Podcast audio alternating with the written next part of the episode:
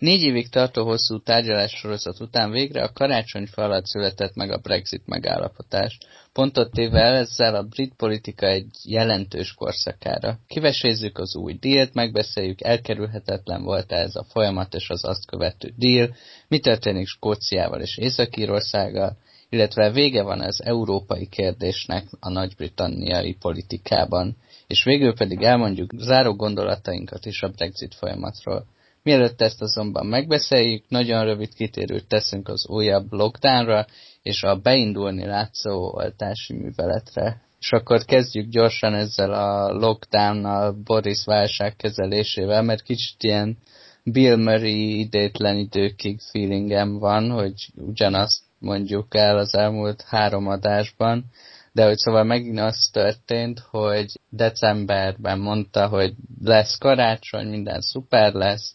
és nem kell lockdown, aztán december 18-19-én Londonnak és Dél-Kelet-Angliának az új variáns, az új brit variáns, ami miatt egyébként ugye Magyarországra se jöttek két héten keresztül gépek Nagy-Britanniából, emiatt a londoniaknak és a dél-kelet-angliaiaknak visszamondta a karácsonyt, ők nem mehettek sehova. Az, hogy ez gyakorlatban így történt-e, vagy nem, az már egy másik kérdés. És akkor januárban ugye növekedtek az esetszámok, de például volt egy ilyen, az, az iskolákat mindenképpen nyitva akarták tartani, és az első tanítási napra januárban be is mentek, és ezen az első januári tanítási hétfőn Boris Johnson végül bejelentette, hogy akkor lesz egy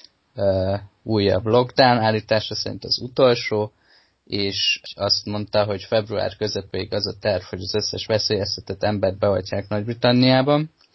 Ehhez ugye heti két millió főt kellene beoltani, és ezt, ezt, a, ezt a számot, hogy heti két milliót, ezt január végére el kéne érni. Most pénteken 100 ezer volt, vasárnap pedig 200 ezer naponta, ami ugye heti két milliót még nem éri el. Ilyen vakcinos statisztikák még, hogy január 3-áig az Egyesült Királyság a lakossága 1,91 százalékát oltotta be, és ugye december 8-án kezdett, EU-s ország hasonlatban a legjobban Dánia áll, aki január 8-áig a lakossága 1,76%-át oltotta be, de ő ugye december 27-én kezdett, viszont ugye a UK adat az január 3-a óta nem frissült, tehát valószínűleg az is magasabb, mert összehasonlításképpen Magyarország, aki szintén hát december 26-án kezdett, január 8-áig a lakosság 0,44 százalékát vagy oltotta be. És igazából két kérdésem van ezzel kapcsolatban, hogy... Bocsánat, én hozzátettek valamit? Igen, persze. Csak hogy a pontosság kedvéért most megnéztem, és a Bloombergnek a vakcina követő felülete alapján január 7-i számok már kim vannak, és az alapján 2,23 Jó, uh, igen dózis. Ugye azt hiszem ez dózis, amennyit beadtak, és most már ugye a UK-ban adják be a második köröket is. Tehát ez, ez valószínűleg reális, nem, nem egész 2,23%-et oltották be a lakosságnak az első dózis, vagy hát akárhány dózissal. Így de van, ezt szeretem hozzátenni. Így van, akkor neked voltak egy frissebb adataim adataid, nekem még csak harmadikás volt, de igazából két kérdésem van. Az egyik, hogy szerintetek mi az, ami Boris Johnsonban annyira egész egyszerűen álland, hogy miért van az, hogy állandóan ugyanazokat a hibákat követi el. Ugye ezt hatszor elbeszéltük, megbeszéltük már a podcast során, hogy egy ideig azt mondja, hogy nem lesz lockdown, nem lesz lockdown, és amikor már nagyon-nagyon csúnyák a számok, akkor mégis csinál egy lockdown és ezt eljátszottak kb. háromszor.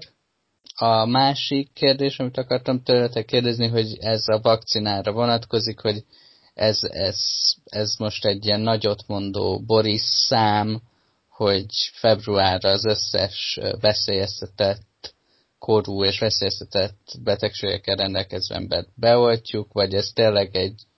reális cél, amit itt kitűztek maguk elé. Iván kezdte. szerintem általánosan inkompetensek, illetve tehát van egy némi kompetencia a brit kormányzat, részé, kormányzat részéről a vírussal kapcsolatos intézkedések terén. Ez az egyik. És a másik, ami szintén nyilván nem hangzik olyan nagyon jól, az az, hogy uh,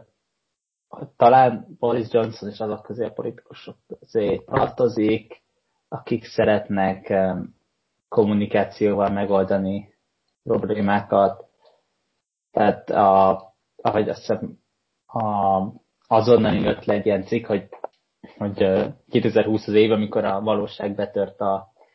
politikába, valami ilyesmi címmel, és az, a, én ezzel, ezzel egyetértésen azt gondolom, hogy nagyon sokszor és itt egyáltalán csak a brit kormány hibás, próbálnak úgy tenni, hogy ők bejelentik, hogy nem lesz, és akkor nem lesz, és aztán, aztán mégis kell, hogy legyen. Nyilván a harmadik ok az, az hogy természetesen az tagadatlan, hogy Boris Johnson azt gondolja, hogy jó lenne, ha nem lennének további lezárások, most így fogalmazok. Az más kérdés, hogy viszont eddig nem sikerült egyszer sem elkerülni a további lezárásokat. Ez az első kérdés. Másik, hogy hát én úgy tudom, hogy azért a brit kormányzatban vannak olyan józanabb hangok, akik úgy gondolják, hogy, hogy igazából csak március végére az első lezárás századképről, szóval első évfordulójára tudják majd a ne, nem mondj ilyen horror dolgokat, hogy az első lezárás századik évfordulójára lehet lazítani a korlátozásokat. Igen, tehát addigra fogják beoltani ezeket az embereket. Most azt nem tudom megítélni, mennyit tudnak akkor ezen lazítani, az biztos, hogy most 7 hétig, tehát február 22-ig semmiképp nem fognak lazítani, ezt mondták, tehát, hogy azután tudunk számolni, Szóval vannak józanabb, vagy, vagy szkeptikusabb, vagy pessimistább kormányzati becslések is, mint Boris Johnsoné. Szerintem ez reálisabb. Nyilván itt egy csomó olyan dolog, faktor van, amivel Boris Johnson kormány nem tud számolni, hogy uh, hogyan lesznek az oltások elérhetőek, a Pfizer, illetve most a, illetve az Egyesült Királyságban oltanak az Oxford AstraZeneca vakcinával, nem csak a Pfizer-BioNTech-kel, illetve most az Egyesült Királyságban is engedélyezték a Moderna vakcinát, amit egyébként azt hiszem egy nappal korábban engedélyeztek az EU-ban, de ezzel még egyik helyen sem oltanak, tehát most már van három vakcina van engedélyezve, kettő illetve, hogy ezek milyen tempóban állnak rendelkezésre, az biztos, hogy nem egy nagyon bíztató jel, hogy egyébként a Pfizer és a BioNTech kifejezett explicit álláspontja ellenében elkezdtek azon gondolkodni, hogy nem lehetne mondjuk ugye három héttel, három hétre rá kell beadni a, a,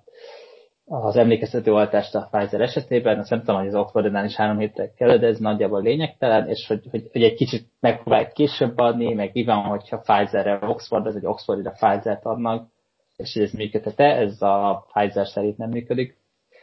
De, vagy hát kockázatos, nem tudják, hogy működik-e, de azért az, az nem túl biztató, hogy, hogy ilyenekkel kezdtek foglalkozni a vakcina ellátás szempontjából, illetve Ford meg lehet, hogy azt is jelenti, hogy ők ugye itt fontos mondani, hogy az első adag vakcinát ígért a Boris Johnson és február közepére,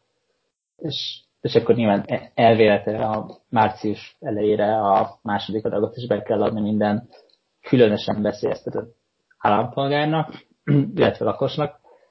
de hogy például ez, ez utalhat arra is, egy kicsit túl sok embernek adták már be, idézőjelben túl sok embernek adták már be az első adagot,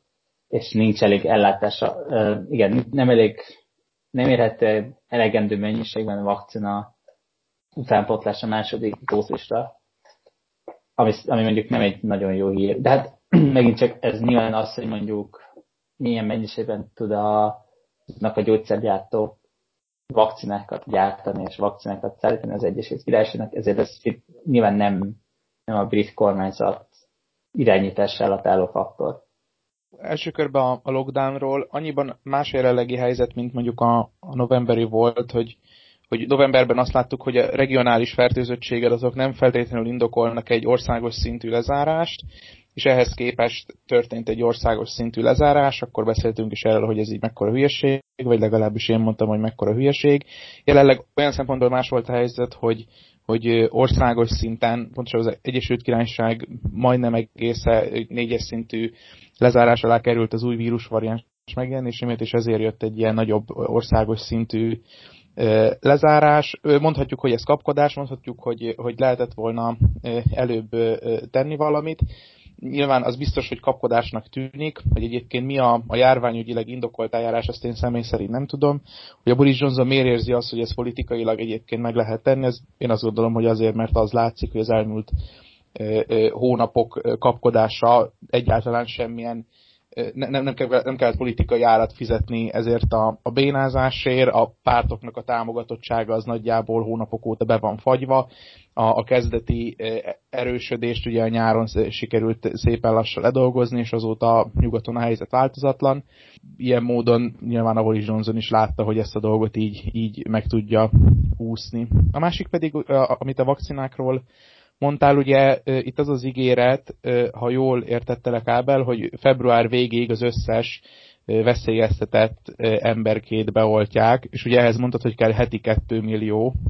Most nekem így első ránézésre ez, ez, ez kicsit talán soknak tűnik, vagy lehet, hogy úgy számoltad a 2 milliót, hogy, hogy az már a második kör is benne van, hogyha most dózisról hát beszélünk. ez a saját vállalásuk, ők azt mond, ez Aha. nem, nem részletezték a Matt Hancockék, hogy, hogy heti két millió oltás kell ahhoz, hogy, hogy, hogy elérjék ezt a céget, hogy február közepére beoltsák a, uh-huh. a sebezhető neked veszélyeztetetteket. Uh-huh. Jó, ugye alapvetően itt azért vagyok optimist, és azért tartom ezt egy reális vállalásnak, mert ha megnézzük a, a, az influenza oltottsági adatokat, akkor azt látjuk, hogy az Egyesült Királyság évről évre túl teljesít egy, egy Európa más országai, tehát van egy nagyon jól képített oltási infrastruktúra, és hogyha megnézzük a, a jelenlegi terveket, akkor egyébként az ígéretesnek tűnik. A helyi patikákban, a helyi rendelőkben elindul az oltás, lesznek tömeges oltási helyszínek, stadionok és hasonlók. Mindemellett az teljesen biztos, hogy a vakcinák konkrétan 140 millió dózis, az meg fog érkezni még január-február hónapjában, ebből egyébként 100 lesz a 100 millió lesz a, az Oxford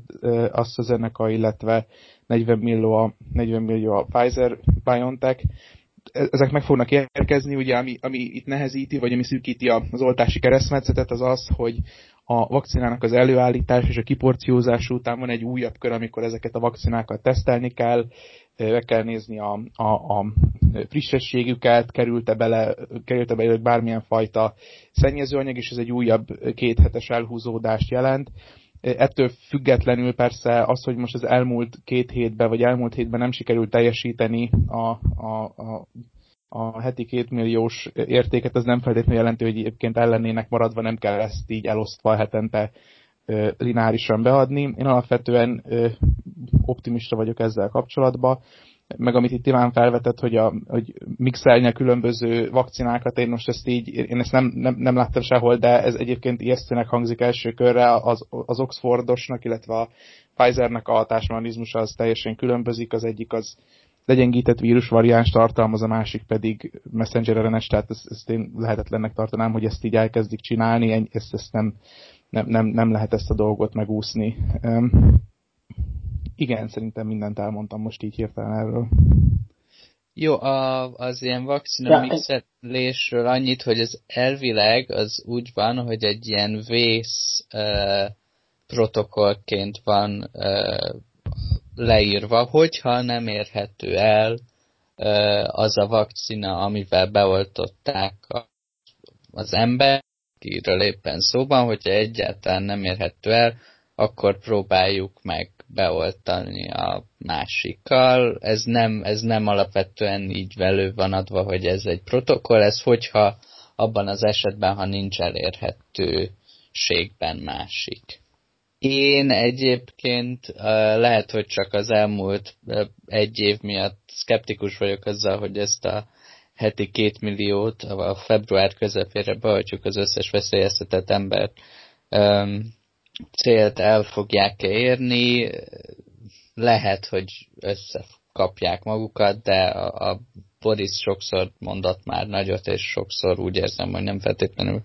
teljesítette azt. A másik ezekről a lockdownokkal kapcsolatban kicsit egy olyan ö, cikket olvastam erről, azt a hasonlatot hozta az író, amiben azt írta, hogy Boris elbukja az úgynevezett vattacukor tesztet, vagy pillecukor tesztet, bocsánat. A pillecukor teszt az ugye az gyerekeknél szokták mondani, hogy ha egy öt éves vagy négy éves gyereknek azt mondod, hogy most kaphatsz pillecukrot, ha megeszed, akkor semmi bajod nem lesz, megeheted, ha akarod, viszont ha vársz 15 percet, és nem eszed meg, akkor kapsz még egyet, és akkor 15 perc után azt a kettőt megeheted. És a Boris Johnsonnál érzem azt, hogy ha ennyire egyértelműen mondták, vagy mondják neki, december közepén a tudósai, hogy ebből lockdown lesz, akkor mindig-mindig megvárja, hogy, hogy nem, nem képes elérni azt, hogy esetleg kevesebb kár miatt kevesebb kárt okozzon az, hogy le kell zárni, mert előbb-utóbb úgyis le kell zárnia, és így az extra jutalmat, hogy a rövid, jut, hogy a rövid távú jutalmat megkapja, nem tudja elvégezni azt az áldozatot, hogy esetleg december közepén népszerűtlenebb volna, hogy lett volna, vagy decemberben népszerűtlenebb lett volna, hogy folytatódik a lockdown, vagy előbb jön a lockdown. És hogyha ezt ennyire lehetett tudni a tudósok elmondása alapján, akkor lehet, hogy tényleg érdemes lett volna.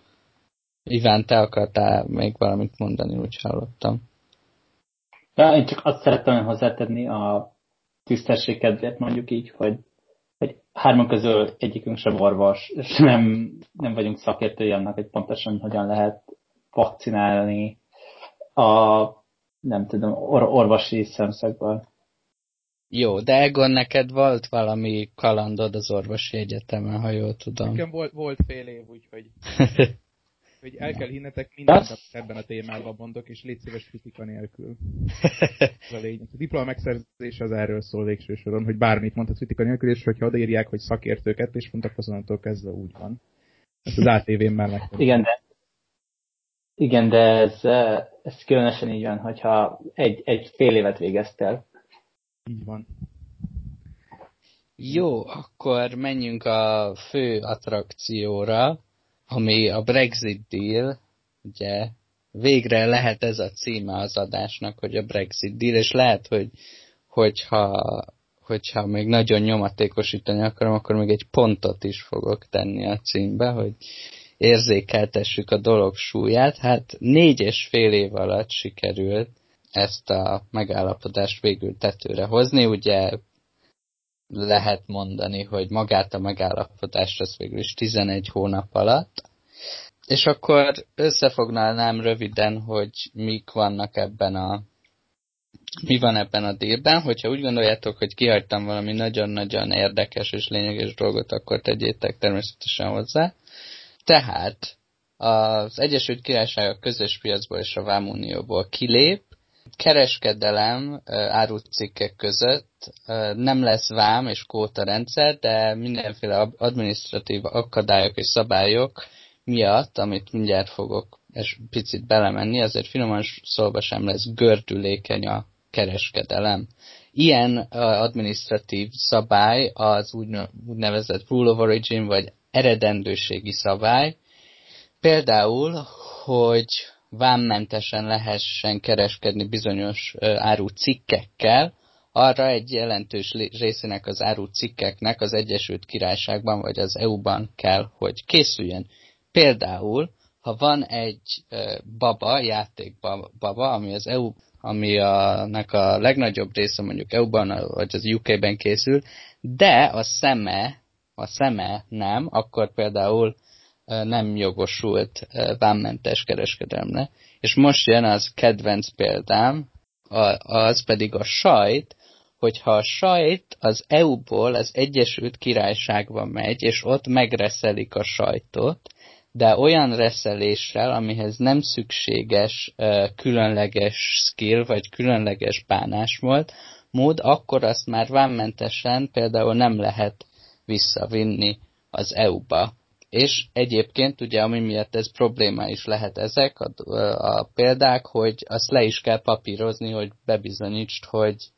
és kijelentsd, hogy nem, hogy, hogy minden része a UK-ből vagy az EU-ból volt, és kvalifikálván mentes kereskedelemnek. A szolgáltatás um, szektor, ami ugye az Egyesült Királyságnak volt talán a nagyobb érdekében, hiszen az Egyesült Királyság az Európai Unió felé szolgáltatás szektorban többletben volt egészen eddig. Kicsit ott csalódottnak kellett lenniük a szolgáltatóknak, hiszen az a, nem egyeztek meg különösebben semmiben. Egy, azt mondták, hogy lehet, hogy bizonyos feltételeket márciusban majd ki fognak adni egy memorandumban, de végül is a passporting jogait elveszítik a Egyesült Királysági cégek az EU-ban, és az EU-s cégek az Egyesült Királyságban, tehát nem tud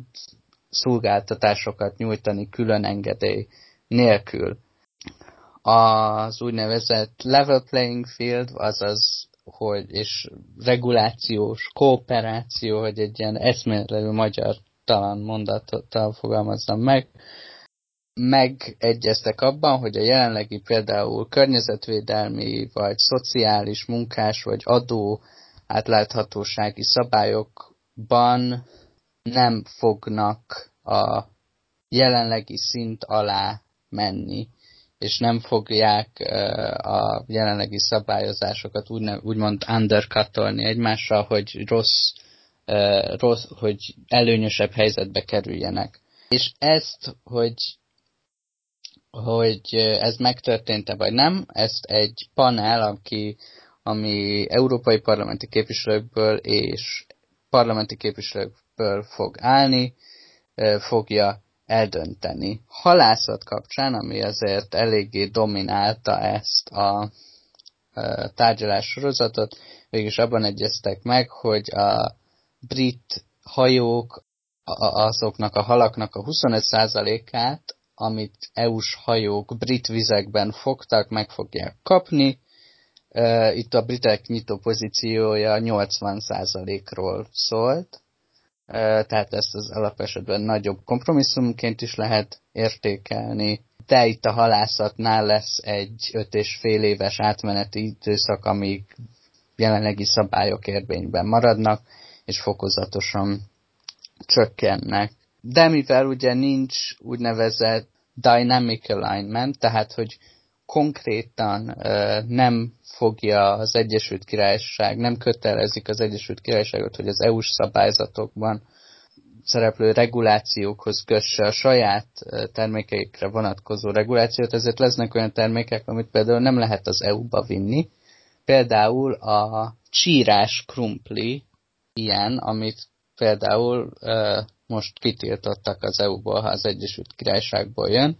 és ez például a skót termelőknek egy elég nagy érvágás, és szerintem az egyik fontos pont, amit itt le kell szögezni, hogy ezek a dolgok, amiket most elmondtam, az, az Észak-Írországra is vonatkozik, tehát ez Egyesült Királyság egy részére is, hiszen az de facto része marad a közös piacnak. Illetve még ezt érdemes elmondani, hogyha az a közös panel, amit mondtam, nem dűlőre, és úgy alapítják meg, hogy tényleg megszegte valamelyik a megegyezett szabályokat, akkor szankciókat vethetnek ki egymásra a britek és az Európai Unió. Először is mit szóltok ehhez a dealhez? Itt egy nagyon hosszú felvezetőt követett egy, egy, egy nagyon rövid kérdés. No, én, én alapvetően azt gondolom, hogy, hogy a, a, a deal hogyha politikai vetületet nézzük első körbe a Boris Johnsonék számára, én azt gondolom, hogy politikai siker. Ezt azért is gondolom, mert 2019-ben, mikor még a kilépésről szóló megállapodásról döntöttek, heteken, hónapokon keresztül végighallgattuk, hogy itt nem születik megállapodás, ezt a dolgot lehetetlen átvinni, akkora a padhelyzet, hogy ebből nem lehet semmi. Majd utána akár kompromisszumokkal, bizonyos téren kompromisszumokat kötve, vagy kreatív megoldásokkal a kilépéssel kapcsolatos megegyezést megkötötték. Idén ugyanezt hallgattuk végig heteken, hónapokon keresztül. Mondhatjuk, hogy ez egy EU-s tárgyalási stratégia, minden esetre elég kiszámítható ezek alapján. Heteken, hónapokon keresztül, hogy nem születik meg a megállapodás, és végső soron 24-ére, ahogy mondtad a karácsonyfa alá, ez a deal megszületett, és hogyha megnézzük a, a, a, azokat az érveket, amik annó a Brexit mellett durogtattak, azt látjuk, hogy többségében ezek az, ezek, az, ezek az ígéretek teljesülnek, nyilván ki lehet térni egy-két területre, ahol, ahol nem teljesülnek. Én annól, mikor még volt ez a népszavazás, meg tulajdonképpen azóta is én, én a Egyesült Királyság EU-s tagsága mellett voltam, érveltem, nyilván a referendumig, mert utána, hogyha van egy demokratikus mandátum, akkor azért azt adott kormánynak érdemes figyelembe venni. Én azt gondolom, hogy a közös piac az alapvetően egy, egy jó dolog, és az, hogy az a Egyesült Királyságnak volt hozzáférése, az alapvetően egy jó dolog. Itt nagyon fontos elemeit ez a deal a közös piacnak tovább viszi. Az egyik, amit mondtál, a, a vámmentes, illetve a kvótamentes kereskedelem. Ugyanakkor tényleg fontos rögzíteni, hogy az elsősorban az árucikkekre érvényes és a szolgáltatási szektort a, megállapodásban alig említik meg.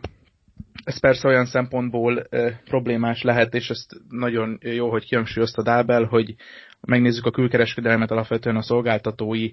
a szolgáltatások terén van külkereskedelmi többlet az Egyesült Királyságnak, tehát hogyha itt van bármifajta komoly fennakadás, akkor a brit külkereskedelmi mérleg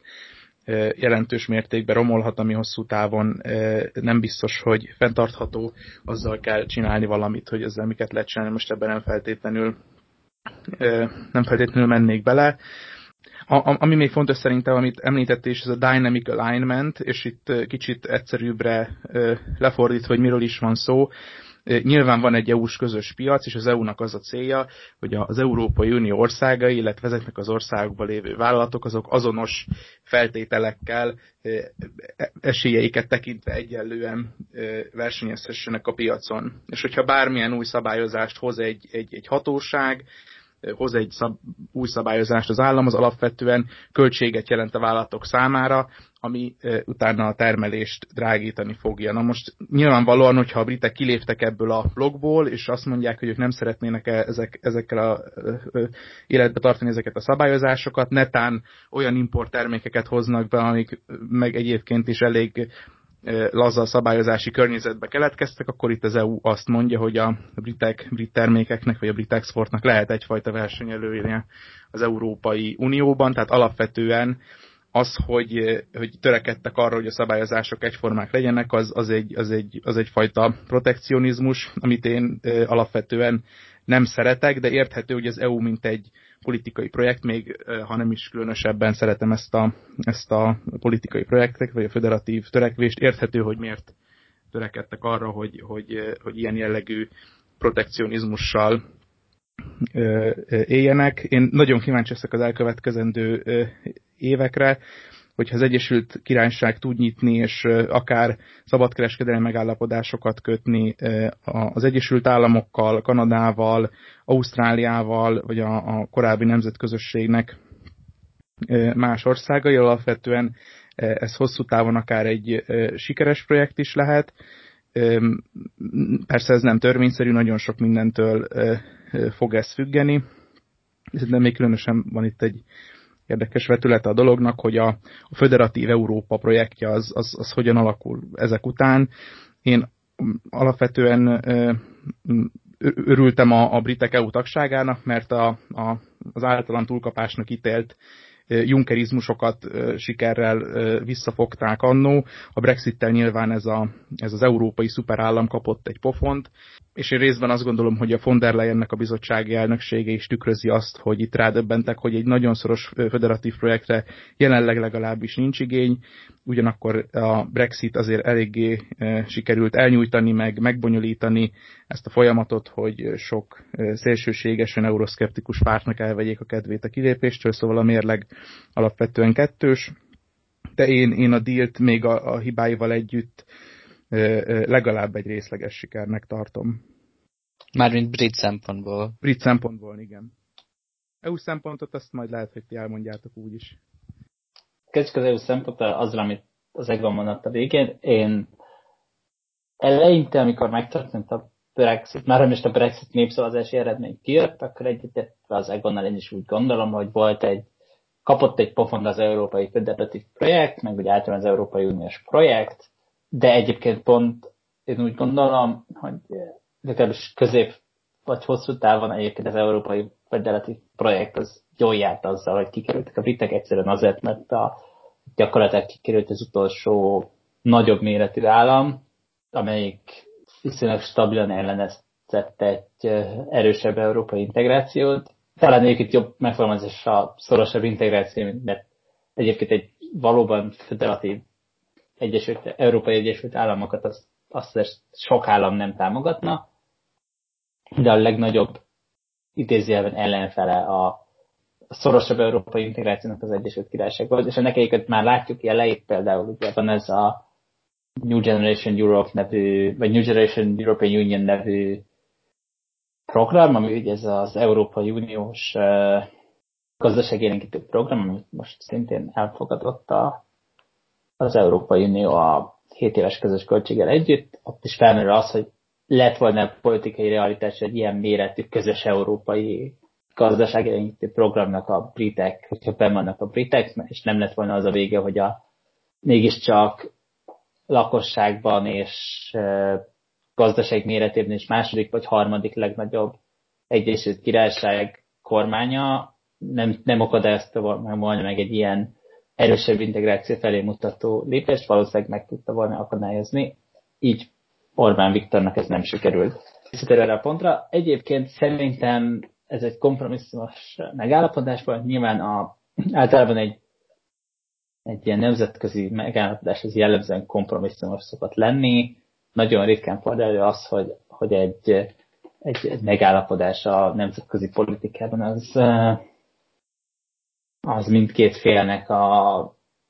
az előzetes elvárásait maximálisan kielégítse, most nyilván kivétel erősíti a szabályt. Szerintem itt is ez történt, ami, amire Nyilván meg, meg, meg fogjuk látni, hogy ez mennyiben okoz fennakadásokat a kereskedelemben, mennyiben sújtja egyik vagy másik felet, ahogy az Egon már említette, itt van, van egy olyan aspektus, hogy sokkal szigorúbb a szolgáltatások nyújtásával az Európai Unió felé, mint a kereskedelemben, ami ugye az, az ahogy Egon említetted is, azért fontos, mert ugye az európai, vagy hát az Egyesült Királyság Európa felé alapvetően szolgáltatásokkal idézőjelben kereskedik, míg mondjuk a német autógyárak jól jártak. És egyébként egy jó példája az, hogy a média szolgáltatásokat is korlátoztak, tehát mondjuk kikerült a, például mondjuk a brit streaming szolgáltatókat mert nem lehet az Európai Unióból elérni, ha csak nem hoznak létre persze egy EU-s leányvállalatot erre a célra. Szóval ez, ez az egyik, ami mondhatjuk, hogy a briteket sújtja, de nyilván ez erre lehetett számítani. Azokban a kérdésekben, amikben reális vita volt, mert nyilván erről nem, ezt, ezt mindig is sejtettük, hogy ez valószínűleg így lesz. Abban én úgy gondolom, hogy egy kompromisszum született, ami félig üres a pohár, félig van tele a pohár téma, hogy most ezt nagy arcvesztésnek látjuk, vagy annak, hogy sikerült félig elérni, amit akartak, mindkét félnek, ez, ez szerintem habitus kérdése, abban egyetértek egyébként, hogy nagyon körömlerágós volt az, hogy most lesz egy deal, bár egyébként ironikus módon, mire deal lett, addigra a no deal-nek a előre feltételezett az azonnali negatív következményeiből, mint a határok lezárása, abból már kaptak is egy kis ízelítőt a britek, illetve feltételezhetően a Kálé lakossága is. Igen, illetve egyébként amit még Ábel mondtad, hogy egészítsük ki, amit mondtál, szerintem még amivel érdemes kiegészíteni, ez két dolog. Az egyik az a Európai Unió belül szabad mozgás, ami megszűnik. Az Európai Unió, illetve a pontosabban az Európai Unió leszámítva Írországot és az Egyesült Királyság között. A brit állampolgároknak innentől 90 naposnál hosszabb tartózkodáshoz vízumot kell szerezniük az Európai Unióban, és viszont, illetve a, előfordulhat, hogyha az Európai Uniónak, lett pontosabban a Schengeni vezetnek, van egy ilyen terve, hogy, hogy az, az amerikai minterhelyen előregisztrációs turistáknak is egy ilyen előregisztrációs rendszert vezet be, mint ami Amerikában már működik, mondjuk magyar állampolgároknak is. Már magyar állampolgárok természetesen Amerika felé, és például ez érintheti az Egyesült Királyság állampolgárait. Nyilván a, legalábbis nagyon rövid távon a, a turizmust majd ha egyszer újra lehet utazni, ez, ez nem fogja érinteni, tehát egy brit állampolgár továbbra is felszállhat a vonatra Londonban, és leszállhat róla Párizsban, és nem hiszem, hogy sokkal szigorúban fogják ott nézni a Szent Pancras vasútállomáson Londonban a francia határőrök az útlevelét. Szóval, hogy ez nyilván rövid távon, ez nem egy nem egy húsba vágó kérdés, mondjuk, mondjuk ezeknél a rövidebb utaknál, vagy üzleti, vagy turista utaknál, de, de, de vízumra lesz szükség ugye azoknak a brit állampolgárai mostantól a brit nyugdíjasok, hogyha Spanyolországban szeretnek például lakni. Ez egy nagyon fontos változás, mindkét oldal számára nagyon fontos, és, és egy nagyon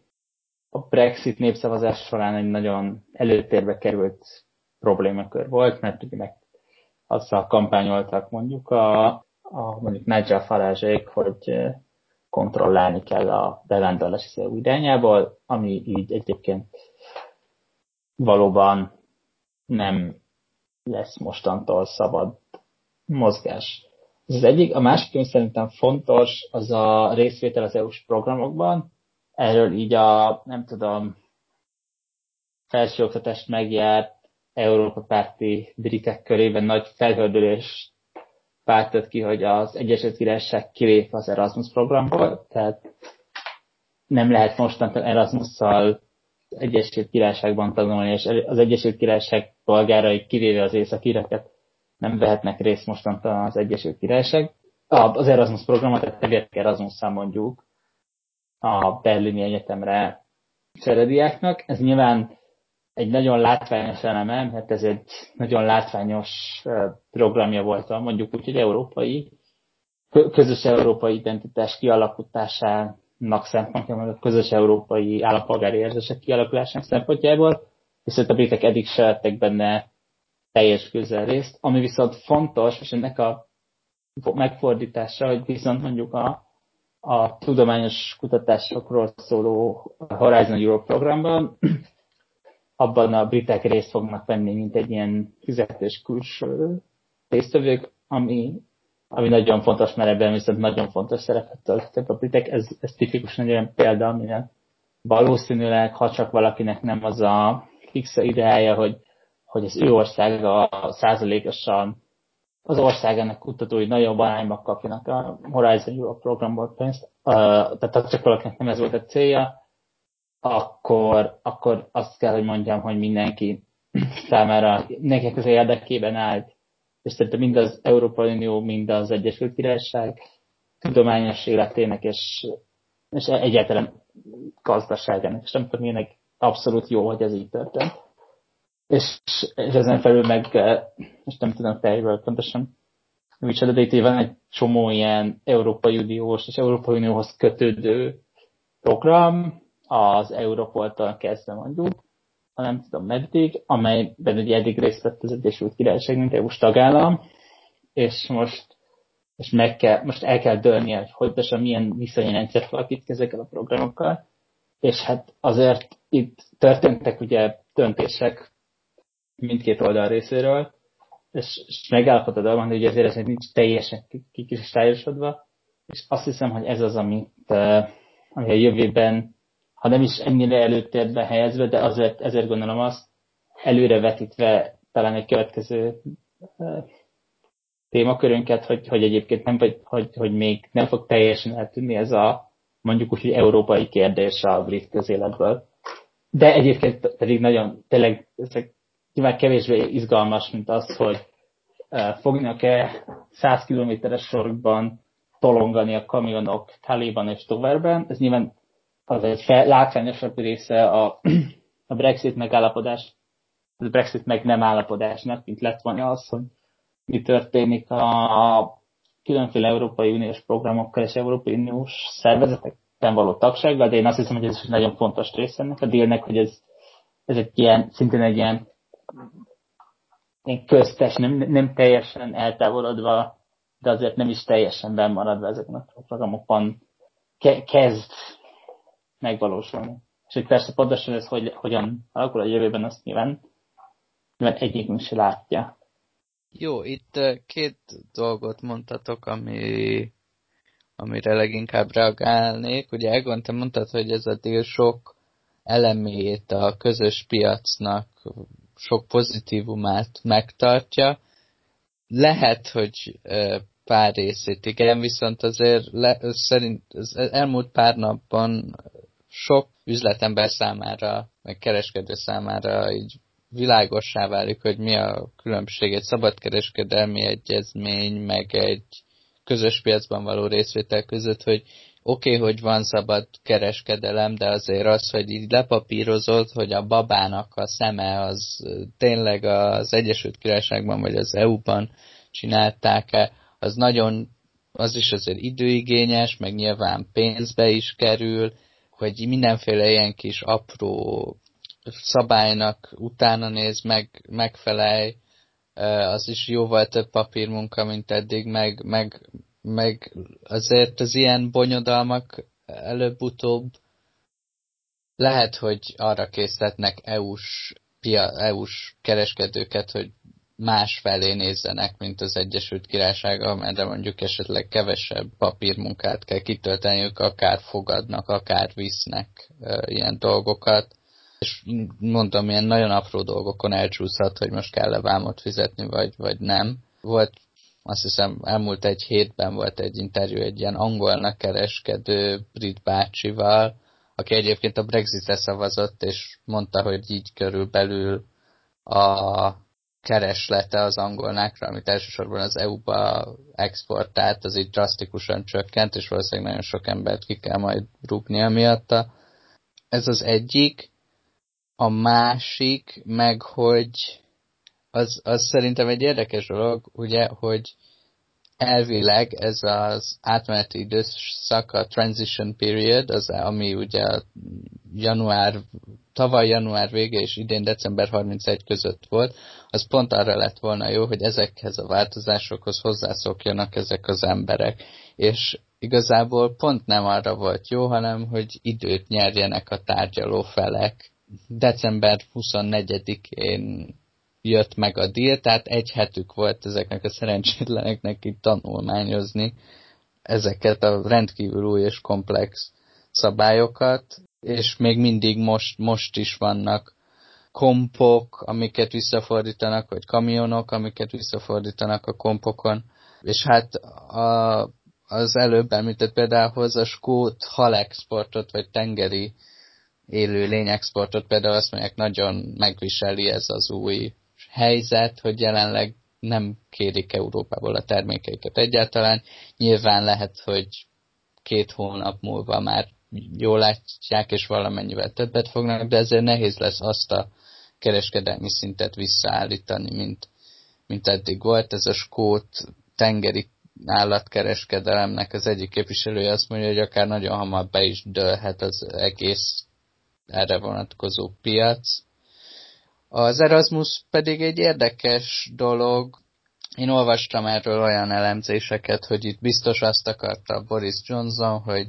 ne alakulhasson ki közös európai identitás a brit diákokban, amiben én egyébként annyira nem vagyok benne biztos, hogy ezt ő így végig gondolta, hogy majd elmennek, és Európa pártiak lesznek, visszajönnek, és akkor majd arra szavazzak, hogy szavaznak, hogy visszacsatlakozzanak. Szerintem ő ez egy ilyen valószínűleg egy költség program volt, viszont azt említetted, hogy nem sok brit használta ezt, valóban, viszont a legtöbb egyetemen a nyelvkurzusoknak integrális része volt. És itt leginkább az a probléma, hogy ugye most mondták, hogy Boris Johnson bejelentette, hogy lesz egy úgynevezett Turing scheme, ami Egyesült Királyságnak a saját erasmus gyakorlatilag, hogy majd mindenféle felé lehet menni a világban, ami oké, okay, csak hogy nem tudom, nem tudsz Új-Zélandra menni németül tanulni, vagy Amerikába menni spanyolul tanulni, és ezek az ilyen, vagy és ha még Latin Amerikába is mész, Amerika, Kanada, Latin Amerika, Új-Zéland, ezek azért jóval drágább megoldani egy ott élést egy évig, mint, mint mondjuk, hogyha elmész élni egy évre Franciaországba, vagy Spanyolországba, vagy Németországba. Szóval itt, amit ugye pedzegettél is, Ábel, hogy a baba szeme meg, meg, meg hasonlók, hogy most megtanulják a különbséget. Ugye itt fontos, és ezt a, ezt a mondatot nem is mondtam ki a, az előző megszólásomba, Szóval az a, a, a szabályozásoknak a harmonizálása, amiről eredetileg szó volt, hogy ez automatikusan és dinamikusan végbe megy, ez nincsen. Ugyanakkor, amit te is említettél, hogyha bármelyik fél azt látja, hogy a, a, a másik az, az durva módon versenyerőnybe kerül, mert bizonyos szabályozásokat kiiktatnak, akkor vámot vethet ki a, a termékekre, és akkor így jön képbe az, hogyha a exportált babának a szeme máshol készül, az akkor plusz vámterhet fog jelenteni. Ugyanakkor szerintem itt azért e felett a problematika felett ne, nem szabadna elsiklanunk, hogy alapvetően itt van egy supranacionális intézmény, egy, egy olyan ö, politikai képződmény, ami a saját politika jellegének fenntartása érdekében inkább megvámoltatja, és ezzel pluszköltséget szab ki a saját Európai Uniós polgáraira, csak hogy mint politikai projekt fennmaradhasson és inkább az európai polgárok fizessenek többet. Hát, hogyha egyébként e- ezt ebbe a kontextusba vizsgáljuk, és nem, a, nem, nem feltétlenül a, a Brexit kontextusába, hát akkor ez mindenképpen egyfajta ilyen protekcionista dilettantizmus, ami szerintem meg, meg, meg tök nyomasztó. És, és erről azért szerintem itt, itt érdemes megemlékeznünk. A halászat pedig nyilvánvalóan így lehet, hogy találtak egy skót halászt, aki így elmondta, hogy egyébként ez a szektornak milyen nagy problémát fog jelenteni. Hogyha a halászati megjegyzéseket nézzük meg, akkor azt látjuk, hogy a EU-s kvótáknak az értéke most január 1-től 25%-kal csökkent, ami azt jelenti, hogy az Európai Uniós piacra bekerülő hal kínálatos csökkenni fog, ami a halál emelkedését fogja okozni, és akkor majd rögtön nem annyira fog rosszul kinézni a, a, a, az olcsóbb brit import. Szóval itt nyilván rövid távon persze kígyózó kamionsorok és bedőlő halászati ipar, én csak azt akarom mondani, hogy, hogy én, én azt látom, hogy sokkal drámaibb, meg, meg túl dramatizáltabb forgatókönyvek vannak jelenleg ebbe a sajtóban, mint amit egyébként a jelenlegi helyzet indokol. A pénzügyi szektorról persze nem beszél volt, mert megnézzük, hogy márciusban milyen, milyen megállapodást sikerül kötni, hát ezt én is kíváncsian várom. Az EU-s dologra csak a balansz kedvéért mondjuk el, hogy nyilván ő azt mondaná erre, hogy a európai projekt önmagában, aminek része a piac is, a közös piac az azt is garantálja, hogy nem tudom, nincs háború és biztonságban vannak az európai polgárok a külső agressziók ellen, vagy akár egymás agressziója ellen is, és akkor, hogy ezt a projektet érvényben tartsa, ahhoz az kell neki, hogy a közös piac integritása érté, ért, egyben maradjon, és ahhoz, hogy a közös piac integritása ért, egyben maradjon, ahhoz jobbnak kell lennie, és privilégiumokat kell szolgálnia a, kül, a közös piacban nem lévő emberek vagy országokhoz képest, és ezért a hosszú távú projekt, azaz az európai polgárok biztonsága és nem tudom, szabadsága érdekében ezt az árat kell megfizetni, hogyha, hogyha a baba szeme nem az Egyesült Királyságban készül, és onnan jön, akkor vámot kell rá fizetni, meg hogyha a, nem tudom, a, a britek a környezetvédelmi regulációkat, vagy munkavédelmi zéket alávágja, akkor meg azért azért az, az érzette is a problematikusságát annak áll, amikor azt mondod, hogy oké, okay, akkor vagy megvámoltatjuk a babát, aminek a szeme esetleg nem az Egyesült Királyságba készül, vagy ez a projekt szétesik és háború lesz. Ez ijeszgetés, meg politikai zsarolás. Egy olyan, egy olyan intézménytől, ami egyébként tökre demokratikus ö, deficittel küzd, meg egyébként szerintem legitimitási deficittel is, de most mindegy, ez talán messzebb vezet. Jó, Iván, igen, mondjad, mert akkor... Ennek az egyik babaszám problematika az, hogyha jól értem, hogy ugye alapvetően arról van szó, hogy a babának a szeme az, tehát hogy, hogy hogyha jól értem, hogy mondjuk hogy gyakorlatilag azt a vámat szedik be, amit a Bavaszán Európai Unióba importálása után szedtek volna be, ha jól értem, ugye? Hát igen, mert, mert nem a UK-ben nem lehet a UK-ben készült terméknek mondani, hiszen a szeme, mit tudom én, Bahreinben készült, és akkor nem számít. UK-ben, tehát nem, nem, nem, nem Hú, nekem is volt egy gondolatom még valamiről, nem, másodjára ment ki a fejembe, de addig az Erasmus kapcsán, hogy én itt egyébként talán egy kicsit kevésbé vagyok pessimista, egyszerűen azért, mert ezt el tudom képzelni, hogy valami ilyen lesz valami Erasmuson kívüli megoldás, azért ha jól tudom, nem az Erasmus az egyetlen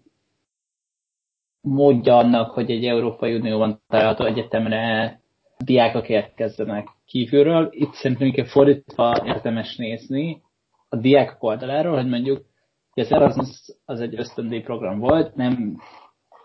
nem mondhatjuk, hogy egy nagyon bőkező ösztöndíj program, de mégiscsak egy ösztöndíj program, hogy például tudja a brit állam pótolni ezeket a ezeket a pénzeket, amiket a diákok megkaptak a, a külföldi tanulásokhoz, tehát hogy tudja ez anyagilag segíteni a brit diákokat, hogy mit tudom én, Lipcsében tanulhassanak németül. Nyilván egyébként valószínűleg a jobb lenne nyilván mindenkinek, hogyha bemaradtak volna az EU-ba, az Erasmus programban, de tehát legalábbis ebből a szempontból jobb lett volna. Itt uh, én nem is teljesen értem, hogy miért kellett ebből kilépni, mert egyébként valószínűleg tényleg nem annyira hangsúlyos az európai identitás építésre, mint a, amennyire még ha egyébként kisebb szerepet is, mint a magyar felsőoktatásban, de végül betölt a brit felsőoktatásban. Ja, és akkor visszatérve a, tehát arra, amit mondta, hogy ugye a transition periodnek, az átmeneti időszaknak az a feladata, hogy felkészüljenek a, itt tudom én, skót angolnak kereskedő básik a skót angolnak, tehát skót angolnak e, később kereskedelmére. Ez abszolút igaz, és ugye érdemes tudni, hogy ugye ez a 2020. december 31-i lejárata az átmeneti időszaknak, ez ne, még akkor lett eldöntve, vagy megegyezve, amikor amikor Theresa May annak idején meg, először megállapodott az EU-val a kilépés feltételeiről, ha jól emlékszem 2018 novemberében, talán 2018 végén, amikor még úgy tűnt, hogy az Egyesült Királyság az majd csak, az majd 2019 javítsatok ki, vagy ha valamelyiket emlékszik, hogy vagy áprilisában, vagy márciusában fog kilépni az Európai Unióból, akkor jár le a két éves periódus, és, és hogy akkor ugye megállapodnak mondjuk 18 végén aláírják a megállapodást, és akkor elkezdenek tárgyalni a, a hogyan továbbról, közben kilépnek 19 márciusában, ha jól emlékszem, és akkor tart mondjuk közel két évig tart ez a ez átmenő időszak, tehát mondjuk na, tart mondjuk 21-22 hónapig. Ehhez képest ugye elhúzottak a a tárgyalások, meg a brit parlament emlékezetes eh, dráma keretében ugye állandóan visszadobta a Brexit megállapodást, meg akkor többször hosszabbítottak, de, és aztán újra megálltak. A lényeg a lényeg, hogy egy végleges kilépési megállapodás, amely ugye, ugyan 2019 végén egyeztek meg, és fogadtak el, de abban ugyanúgy maradt ez 2020 végéig tartva időszak, és ugye végül nyilván, ahogy elfogadtak, az nyilván megkezdődtek már ezek a későbbi tárgyalások, meg egyébként lehet, hogy a háttérben meg korábban is zajlottak, de mégiscsak az történt, hogy egy 22 vagy 23, 20, na, szóval 21-22 hónapos átmeneti időszak helyett végül egy 11 hónapos átmeneti időszak történt, tehát gyakorlatilag fele olyan hosszú ideig, fele olyan rövid ideig tart az átmeneti időszak, ami nyilván a, azt lehet, hogyha előbb kezdődnek meg a tárgyalások a, a végleges megállapodásról, akkor az gyorsabban meg tudott volna születni, de persze az is lehet, hogy ugyanúgy húzzák a végtelen utolsó utáni másodpercig, csak nem egy, hanem két évig húzzák az utolsó utáni másodpercig. És akkor ebben az esetben lehet, hogy tényleg azt történhetett volna, hogy, hogy a skót angolnak kereskedő bácsik azok fel tudnak készülni a hogyan továbbra. Jó, és akkor, akkor menjünk északra, hogy Észak-Írországba és Skóciába, és úgy tenném fel a kérdést elsősorban, hogy hosszú távon fenntartható ez az állapot, hogy egy országon belül az egyik ország részbe gyakorlatilag egy külső szereplő határozza meg, hogy miért kell vámot fizetni, és miért nem. A kereskedelmi feltételeit ő határozza meg, és gyakorlatilag bizonyos dolgokat most például erre a skót csírás krumplira térek vissza állandóan, például nem is vihetsz oda úgy, hogy eközben 27 másik országgal ezt ez az országrész megcsinálhatja. Ez hosszú távon, és, és jelenleg Észak-Írország ebben az állapotban van, mert ahogy mondtuk a kedvenc uh, babaszemes példánk, az rá is vonatkozik, hiszen de facto része maradt a közös piacnak Észak-Írország. Ez hosszú távon szerintetek fenntartható-e, és vagy mennyire hosszú távon tartható fenn? nagyjából tehát azt kell látni itt, amit mondtál is Elbel, hogy Észak-Írország, mivel nem akartak ellenőrző pontokat, illetve határellenőrzést felállítani az ír északi határon, ezért része maradt a közös piacnak és a Vámuniónak. Tehát szinte ugyanazokkal a feltételekkel kereskedik az Egyesült Királyság többi részével, Nagy-Britanniával, mint, mint, mint más EU-s országok. Ugye ennek az alternatívája az lett volna, hogy ugyanúgy az Egyesült Királysággal tart a, a kereskedelmi megállapodások tekintetében, viszont akkor felállítják az ellenőrző pontokat, ami meg a, a nem túl békés és elég véres írtörténelmet végignézve nem kecsegtetett túl jó alternatívákkal. Én, én, az, tehát ugye praktikusan azt jelenti, hogy Észak-Írországnak lehet valamekkora versenyelőnye mondjuk az Egyesült Királyság többi részével szembe. Hogyha ismerjük Észak-Írországot, akkor nagyjából tudjuk, hogy ez, ez az Egyesült Királyság egyik leginkább leszakadottabb, egyik legszegényebb régiója, tehát egyébként van hova fejlődniük, ez nem feltétlenül jelent problémát, hogy a, a, a közös piac részei maradtak.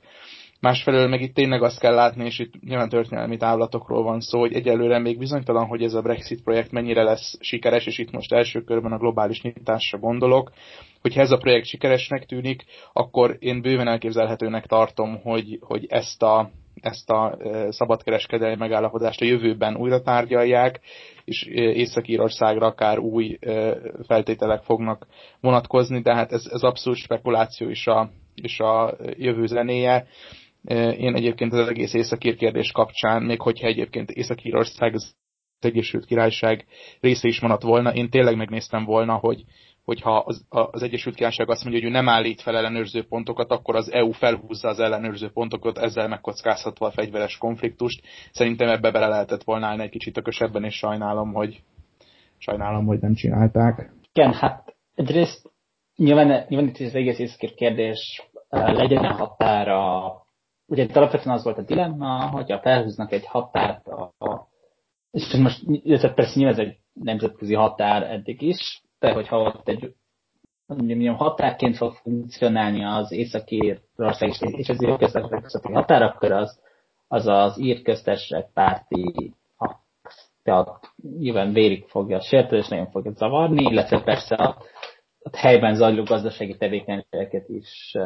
Ugye ez fontos tudni, hogy ugye ellentétben mondjuk a brit-francia határól, ami kereskedelem szempontjából nagyon fontos, de azért nagyon kevesenek dobárba a Kaléba dolgozni, ugye ez, egy, ez, egy, ez a határ ez hasonlóan működik mondjuk a magyar-szlovák vagy magyar-osztrák határhoz, ahol azért előfordul az, hogy valaki az, az akár napi szinten ingázik ez a határ egyik oldalára, a határ másik oldalára munkavégzés szempontjából. Nyilván ez, ez lényegesen nehezebben menne. És ugye az volt, az, az, az volt a probléma, hogy felhozzák a határt, akkor kiélez, ki, ki az északír konfliktus, ami ugye egy nagyon véres és és nagyon sötét pontja a brit történelemnek. Ugye itt a, ennek a fordítottja, hogy ugye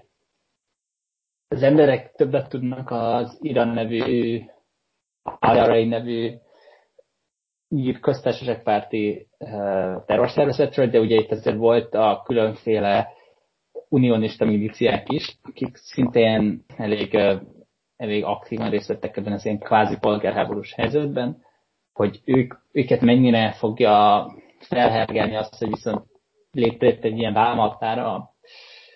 az ír-tengeren, ugye az Egyesült Királyság, tehát Nagy-Britannia és Észak-Írország között, ez, ezt nem látjuk, tehát van egy ilyen fordított rész, és ugye én alapvetően úgy gondolom, hogy ez a kérdés ez nem most tölt el, hanem akkor tölt el, amikor végül az Egyesült Királyság belement az, az úgynevezett Northern Irish backstop, tehát az ilyen, Istennek, mi a magyar szó, a, erre az ilyen vészfékmechanizmusba, hogyha hogy a, a, a no deal Brexit van, akkor észak marad az a közös piacon. Ott a, a vámhatárok felelősségnek elkerülése érdekében, illetve hát én, én ezzel nem teljesen biztos abban, hogy az, az hogy nem elkezdenek fel vámhatárt az a britek, az, az egy, egyrészt, hogy ez nem biztos, hogy nagyon kommunikálható, hogy jó, de hát a kedves ír nacionalisták, ne lánkedjetek hogy kivittünk titeket a közös vámrendszerben, miatt felszámolódik ez az átjárható határ, hát, hát nem mi vittünk ki, mert mi, izé, nem, nem, nem, nem mi építettük azokat a határőrbódékat, hanem az írek. Én nem hiszem, hogy a brit kormány azért hagyományosan nem túl szimpatizáló északi nacionalistákat, ez különösebben meggyőzte volna, illetve ez szerintem ez egyébként is egy nagyon gyenge érvet van, mert alapvetően arról van szó, tényleg arról van szó, hogy jó, hát kivittük az északi és létrehoztunk egy helyzetet, de mi nem mi építettük a vámszedő bódét, ez szerintem nem egy annyira jó. De egyébként én úgy gondolom, hogy, hogy alapvetően ez tényleg jó, nem, nem szeretnék jóslatokat tenni, mert az szerintem tavaly mindenki megtanulta ilyeneket felelőtlenség tenni, de hogy ez, ez egy potenciálisan egy elég komoly lépés Észak-Írország és az Írköztársaság Egyesülés, és hát Észak-Írország az Írköztársasághoz való csatlakozása felé. Ugye egy, egyrészt egy, visszatérve az Erasmus témára, ugye tudjuk, hogy az Írköztársaság a kormánya vállalta, hogy a északír diákoknak, akkor az észak bent tartják az Írköztársaság kontójára az Erasmusban, Erasmus programban, ami szintén egy hogy mondjam, az Észak-Írország és Nagy-Britannia uniója szempontjából azért egy elég szimbolikus, szimbolikus uh, pofon. Nyilván itt, itt nagyon sok kérdés van, nem tudjuk, hogy, hogy mondjuk egy, ugye jelenleg van egy kialakult mechanizmus az észak az ír egyesülésnek, ami alapján mind az ír köztársaságban, mind Észak-Írországban népszavazással, népszavazáson tudnak dönteni, hogyha egyesülnének. Itt ezért nyilván abszolút nyitott kérdés, hogy ha, ha a sor is kerülne egy népszavazásra, e, erre a népszavazásra elmentem, hogy ez függetlenség népszavazásra, er, erre az északi polgároknak nem tudom pontosan milyen mechanizmus alapján, de joguk van, tehát ezt, ezt, ezt muszáj kiírni a brit kormánynak, hogyha arra kerül a sor, mert ez benne van a, a Belfasti vagy nagypénteki megállapodásban, ami ugye az északi békét elhozta. De hogy ennek mi lenne az eredménye, lenne, kiírná valaki? Nem lenne az, hogy északira, akár az északira bukik a, a akár az, írköztárságban bukik a népszavazás, ezeket nyilván nem látjuk,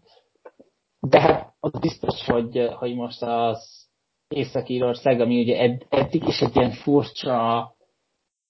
furcsa konstrukció keretében így egy kicsit nyilván, hogy úgy mondjam, a nemzetközi jog szerint az egy Egyesült Királyságnak az egyik része, de hogy hogy valamennyire hozzátartozott Írországhoz is, most egy kicsit jobban fog hozzátartozni Írországhoz ilyen furcsa határokon átnyúló nemzetközi jogi mechanizmusok keretében, és egy kicsit jobban eltávolodik majd a, az Egyesült Királyság többi részétől, hogy ennek, hogy ez a folyam, hogy ez, hogy ez egy ilyen véletlen uh, ideiglenes megoldás vagy egy, vagy egy egyesülési folyamatnak az első lépése, azt persze nyilván látjuk, az biztos, hogyha Észak-Írország, és ez egyébként szinte egy nagyon fontos különbség a skót, skót kérdéstől, az biztos, hogyha Észak-Írország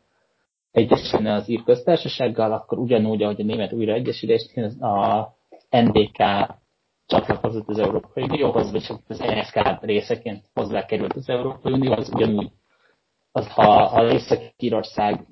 úgy, úgy döntene, hogy csatlakozik az ír köztársasághoz, akkor ugyanígy visszakerülni az Európai Unióba, és akkor nyilván ez a jelenleg ilyen furcsa, kint is vagyunk, benn is vagyunk, állapot az megszűnne. Ami, hát én azt gondolom Észak-Írország tekintetében, hogy én nem látom, hogy ez hosszú távon, hogy fenntartható állapot, hogy egy országrészt gyakorlatilag egy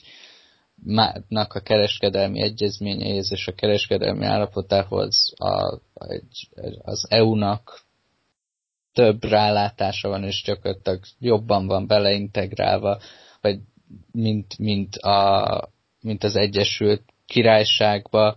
hogyha költöztető céggel költözöl mondjuk Edinburghból Belfastba, akkor ki kell tölteni mindenféle vámpapír munkákat.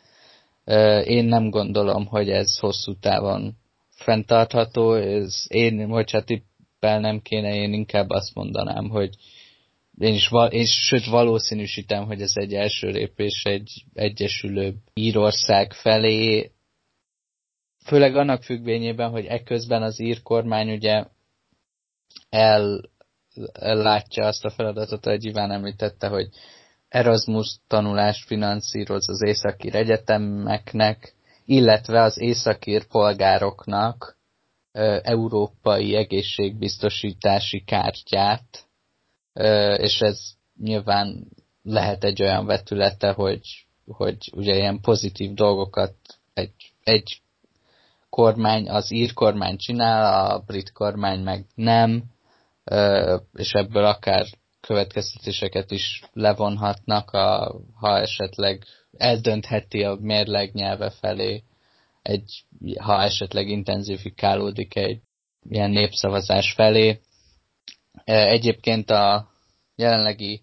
kereskedelmi helyzet leginkább Észak-Írországot viseli meg, ahol sok, nagyon sok üres szupermarket polc van, és volt, aki azt nyilatkozta, hogy egy-egy elromló hajóra, vagy egy nagyobb Covid eseményre vagyunk attól, hogy a északír, nagy-britanniai ellátási lánc felboruljon. Nyilván lehet, hogyha beletanulnak ebbe a papírmunkába a,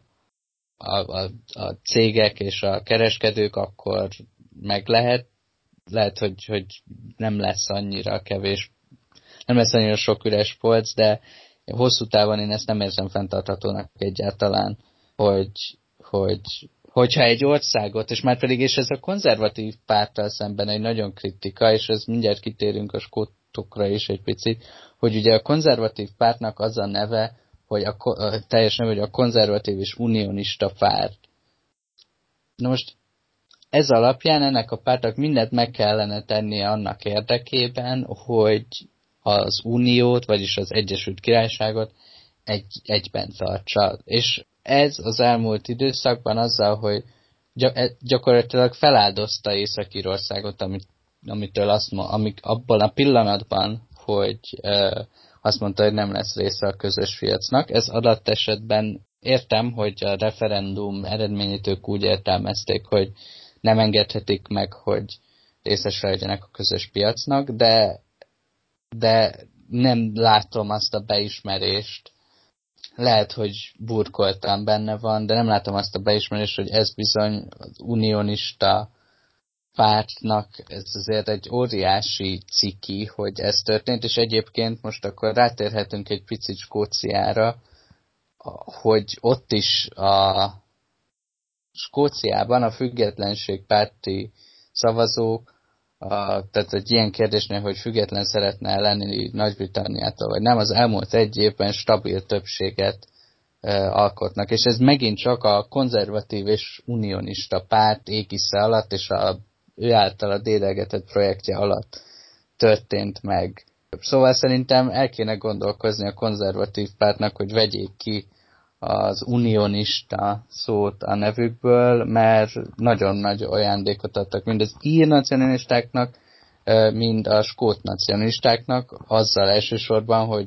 ők maguk meg csak angol nacionalistákká váltak. A Skócia szempontjából pedig ott, ott, ott érdekes módon ugye az Iván említette, hogy Észak-Írország tekintetében elsősorban a mechanizmusra van lehetőség, az nagyon könnyen, hogyha valaki akarná, már most meg lehetne oldani, viszont Skóciában meg a politikai akarat van rá egyre inkább stabilabban, viszont ahhoz nyilván ez egy nehezebb procedúra, és adott esetben, hogyha az, az, az S&P, a Skót Nacionalista Párt álmát, hogy Egyesült Királyságtól függetlenül, de EU taggá legyünk, az azért egy elég jóval hosszabb folyamat, mint Észak-Írország esetében lenne. Skót parlamenti választások elvileg májusban lesznek, lehet, hogy abból július vagy szeptember lesz, de nem sokára jönnek, ahol az S&P várhatóan tarol, és azt valószínűleg egy ilyen új népszavazási mandátumként fogja értelmezni, és leginkább azért ciki ez a konzervatívoknak, mert sok helyen már sajtóértesüléseik szerint a konzervatív párton belül kicsit kezdenek Skóciáról lemondani. Szerintetek a skótok mennyi, mennyire tartós lehet ez a függetlenségpártiság ugye az elmúlt egy évben, és ez elsősorban inkább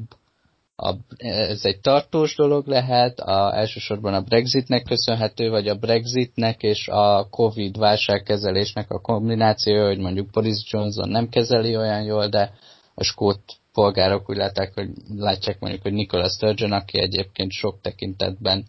az elmúlt három alkalommal, vagy az elmúlt két alkalommal mindenképpen Boris Johnson előtt járt ilyen intézkedések bevezetésében. Észak-Írország kapcsán mondtad, hogy a konzervatív párt nevében benne van, hogy unionista, és ez így, ez így ciki. És valóban abban igazad van, hogy ez finoman szólva egy szuboptimális megoldás. Azonban meghallgatnám a véleményed akkor Ábel, hogyha arra hivatkozva, hogy ők már pedig az unionista párt, már pedig ott egyben tartják az uniót minden értelemben, és felhúzzák a határt az északír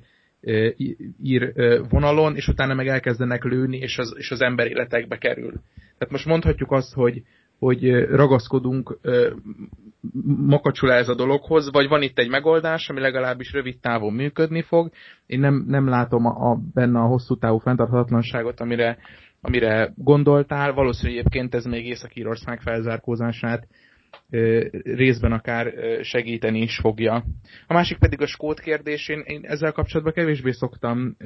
megengedő lenni. 2013-ban David Cameron bejelenti, hogy lesz egy népszavazás az Egyesült Királyság. Itt fontos, hogy az Egyesült Királyság EU tagságáról, majd 2014-ben a skótok szavaznak a saját függetlenedésükről, és tudván azt, hogy később lesz egy EU-s népszavazás, ők a bemaradás mellett szavaznak, ígér, vagy egyébként ez egy e, egyszeri, egy generációban e, típusú e, népszavazás lesz, majd utána távoznak a britekkel együtt. Az, hogy egyébként itt a skót közvélemény a, a, a függetlenedés mellé van folyamatosan hergelve, egyfelől a, a skót vezetés, meg, meg a média számos ö, ö, orgánuma által. Annak én bőven be tudom azt, hogy egyébként a, a, a függetlenedés az egyfajta ö, többséggel rendelkezik, persze ez is ö, változik, hogy mekkora ez a, ez a, ez a többség. Ugyanakkor meg én, én egy függetlenedő Skóciának, most hogyha így, így megnézzük, hogy milyen milyen érvek szólnak emellett, és nem is a realitása jó szó. Hát a gazdasági ügyeket megnézzük, a, a Skóciát, hogyha most leválasztjuk az Egyesült Királyságról, Nyugat-Európában a legnagyobb költségvetési deficittel rendelkezik. A Bank of England egyértelművé tette, hogy a fontot, mint fizetőeszközt a függetlenedő Skócia nem használhatja, és a függetlenedő Skóciának az EU csatlakozását Spanyolország, illetve Románia első körbe vétózná meg. Szóval pusztán az, hogy politikai haszonszerzés érdekében uszítsuk az embereket a függetlenedésre, én itt sokkal inkább a skót kormánynak a felelősségét látom sem, mint a konzervatívokét. Jó, Bocsi. a vétóról annyit, hogy a románok egyébként vétót nem mondtak, nyilván ellenezték, de a spanyolok mondtak eredetileg vétót, amiről egyébként három évvel ezelőtt egyébként e, elálltak. Nyilván az egy másik spanyol kormány volt, mint a mostani, mert ugye Spanyolországban kb. havonta van kormányváltás, de de hogy azért az a része már az EU-s csatlakozás része, ha odáig eljutnak, egyébként szerintem annyira nem lenne lehetetlen. A, amiben e, nagyon fontos kérdést kéne a Nicholas Sturgeonnek valóban megválaszolnia, és eddig annyira nem tudott, az valóban a valuta, és a, a, te is mondtál a deficit, a deficitre legalább szokott valami kibúvó választ adni, valamit ugye senki se fogad el, de a valutát valahogy sose tudja rendesen meg indokolni. Bocsánat, uh, Iván, ha, ha csak Egor nem szeretnél erre gyorsan reagálni valami. Nem, egyedül annyit, hogy egyébként azt érdemes megjegyezni, hogy a Barnett Formula alapján Anglia továbbra is hozzájárul a skót költségvetéshez. Mikor legutoljára néztem, az ilyen évi 12 milliárd pont volt, mindemellett, hogy egyébként a, a helyreállítási csomagokból is bőségesen részesültek a, a részben autonóm ö, ö, parlamentek, akár Skóciára vagy, vagy Észak-Írországra gondolunk. Részben azért nem értek egyet. Egyrészt, tehát, hogy azért fontos látni, hogy 2013-ban még az volt bejelentve, hogy ez a a Brexitről tehát akkor nem tudom, hogy létezett egyáltalán a Brexit szó, de hogy a nagy, az Egyesült Királyság Brexitről szóló, uh, Európai Uniós tagságáról szóló tagságáról ki lesz írva egy népszavazás, ha a konzervatív párt győz 2000, a 2015-ös uh, választásokon. Most azt nem, nem néztem meg hirtelen, hogy most a skót népszavazás idejében ennek pontosan hogy álltak a, a közvélemény kutatások, hogy éppen hogy állt a az Ed Miliband vezette munkáspárt és a David Cameron vezette konzervatív párt egymáshoz képest, de ugye tudjuk, hogy azért gyakorlatilag utolsó pillanatig 2010-ben finoman szóval sem volt egyértelmű, hogy a konzervatív párt győzni fog a 15-es választásokon, aztán még egy elég, elég, elég biztos győzelmet aratott országosan. Ez az egyik szerintem nagyon fontos politikai kérdés. Azóta a másik nagyon fontos politikai változás az a skót politikában történt a Egyesült Királyság belül, hogy ugye gyakorlatilag a 14-es, ugye 14-es választáson egy viszonylag stabil, ilyen 10% pontot meghaladó, 16, na, 10,6% pontos győzelmet arattak a nemek. Egyébként részben azért is adattak akkor a győzelmet a nemek, mert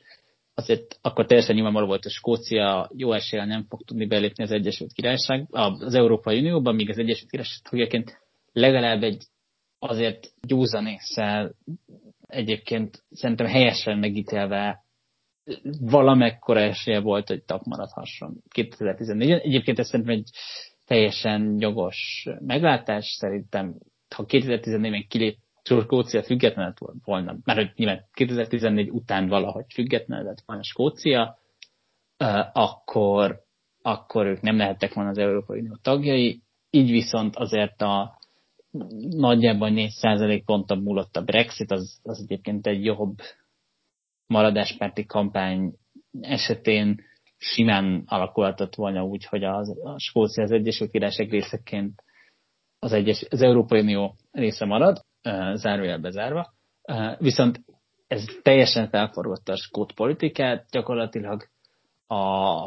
gyakorlatilag, mivel a munkáspárt egyébként többek között önös érdekből is a skót maradás pártján áll, tehát a Skócia, ellenezte Skócia függetlenséget, és egyébként ellenzi a mai napig. így a, addig egyébként a skót politikát, legalábbis országosan már egyébként a Skót parlamentben már, ne, már, már akkor sem, mert akkor is nyilván a Skót Nemzeti Pártnak volt többsége, de, de országosan addig az 59-ből 41 helyett a gyakorlatilag kétharmados többséget birtokló munkáspártok, egyébként nekik, ha amennyit beszéltünk az angol ilyen munkáspárti terület, törzs területekről, hát Skócia az még annyira munkáspárti törzs terület volt, gyakorlatilag egy képviselő helyre szorult vissza, és a 15-es választáson a Skót Nemzeti Párt az 59 56 helyet megszerzett, vagy gyakorlatilag tarolt, és egy nagyon komoly harmadik erővé lépett elő a, a Westminsteri parlamentben, tehát az Egyesült Királyság parlamentjében. Aztán ez egy kicsit visszaszorultak, majd, majd 19-ben mert 17-ben 35 helyet szereztek, egy erős konzervatív szerepléssel, az azóta visszavonult Ruth Davidson konzervatív, skót konzervatív vezetőnek köszönhetően, majd aztán visszaerősödve valamennyire,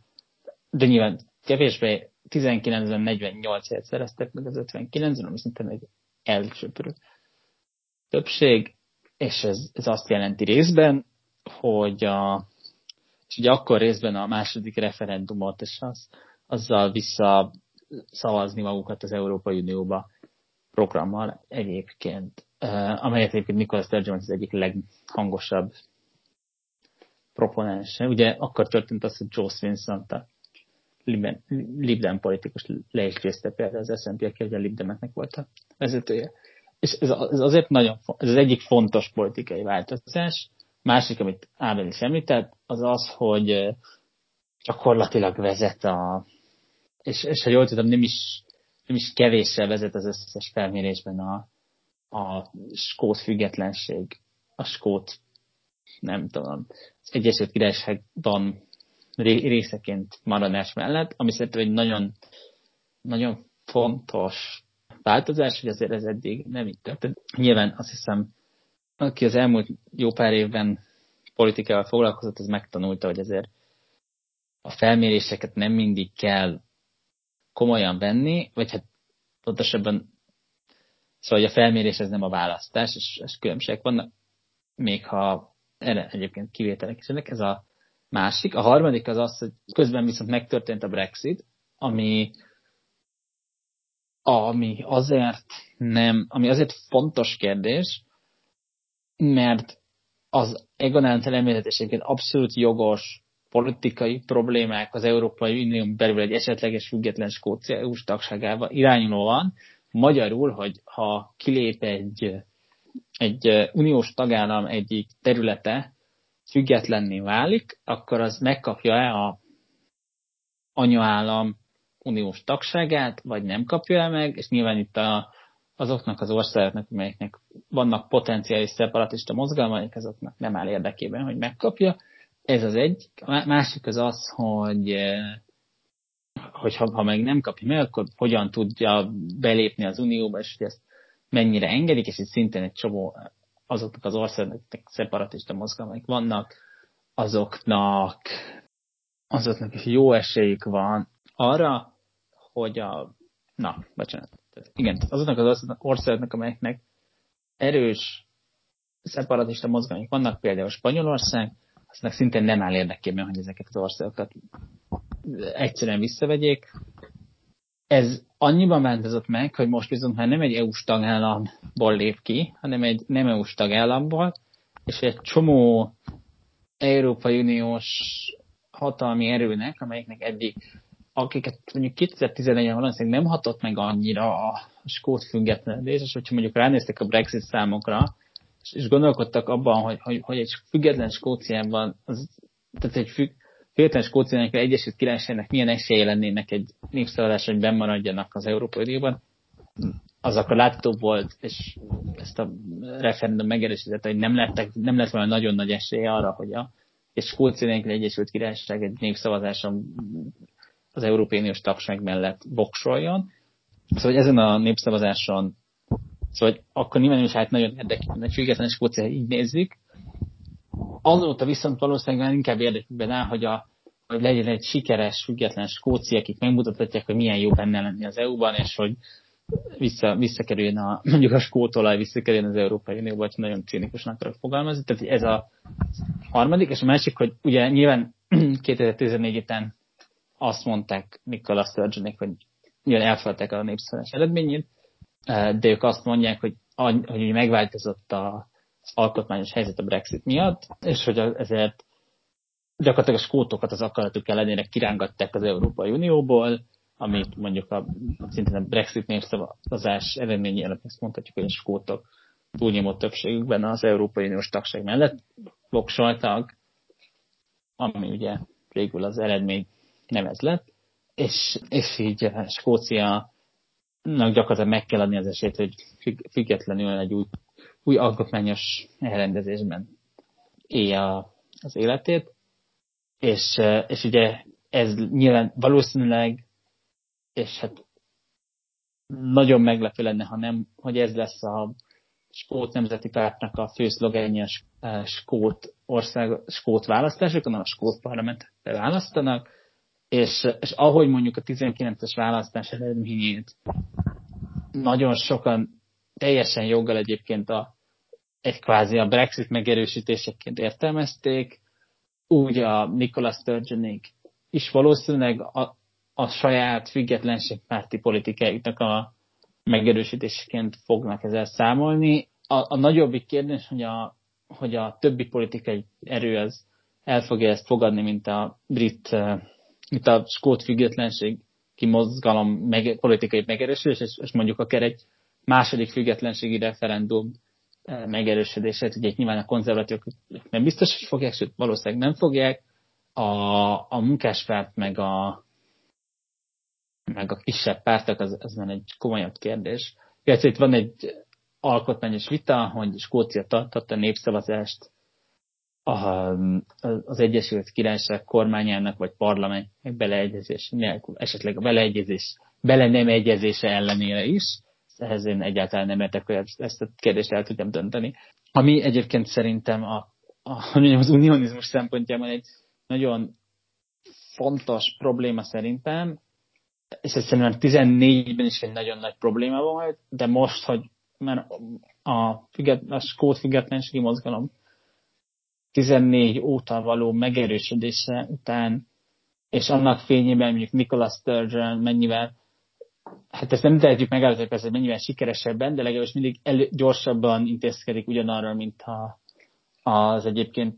Covid helyzetben de facto angol kormányként működő brit kormány, és hogy az biztos, hogy nagyon más, máshogy lép fel, mint a Boris Johnson a Covid helyzetben de facto angol miniszterelnök, és itt felmerül az, hogy akkor miért nincs valódi angol miniszterelnök, vagy mi, ez, ez, ez, ez szerintem pont nem lenne egyébként egy annyira jól működő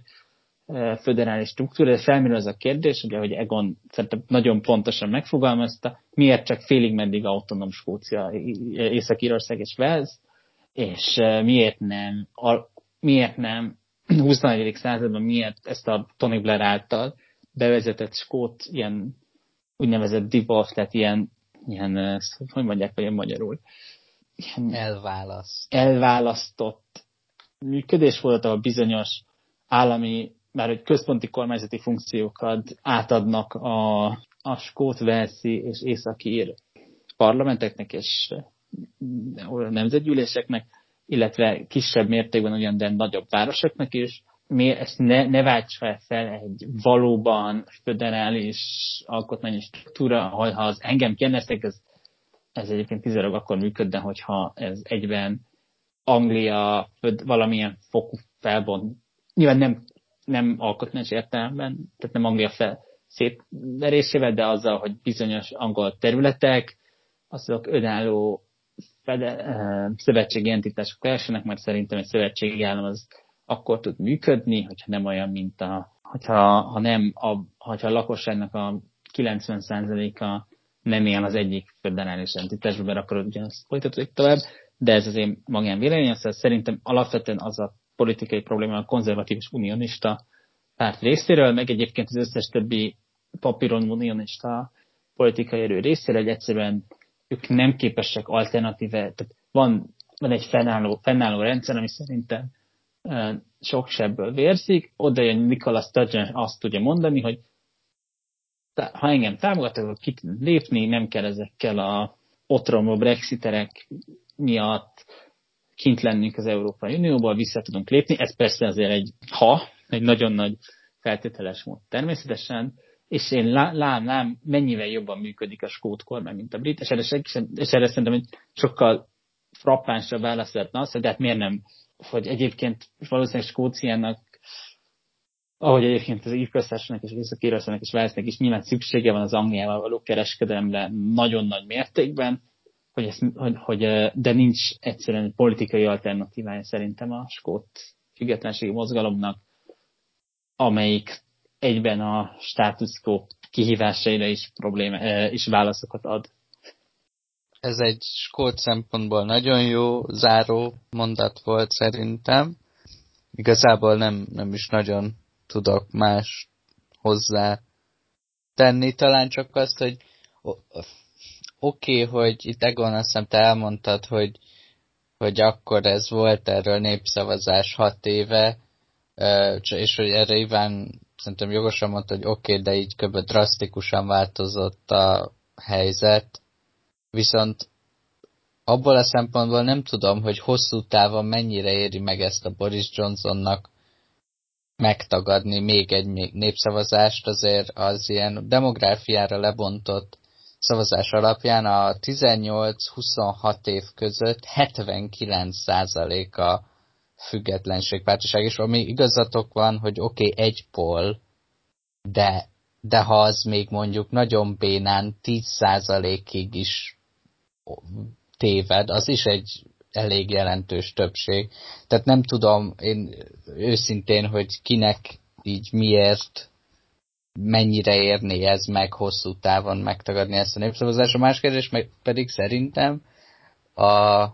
mondjuk egy parlamentben obstrukciót szeretnél csinálni, erre a Westminsteri parlament a legalkalmasabb, tehát szerintem egyébként, hogyha egy nagyon sok ideig mondjuk megtagadja a konzervatív párt a népszavazást a skótoktól, akkor csinálhatná azt az SNP, ugye a Westminsteri parlamentben úgy szavaznak, hogy kisétálnak az ajtón. És egyébként így tök könnyen lehetne azt csinálni, hogy a, van 50 e, skót nacionalista képviselő, beállnak az ajtóba, és mondják, hogy addig nem mennek el, amíg nem engednek ö, népszavazást. Ez már nagyon messzire visz, ez csak ötletnek mondom, hogy szerintem nem feltétlenül éri meg, hogyha ennyire el akar ugrani Skócia Angliától, akkor, akkor nem biztos, hogy van értelme hosszú távon megtagadni. Egon erre szeretnél reagálni, vagy menjünk Brexit egy záró gondolatokra?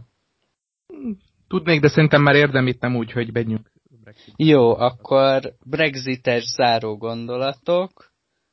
Ugye ez a podcast nem négy és fél éves, hanem mondjuk másfél, de nyilván mind a négyen követtük az elmúlt négy és fél évet, meg valamennyire előtte is. Tulajdonképpen azt mondom, hogy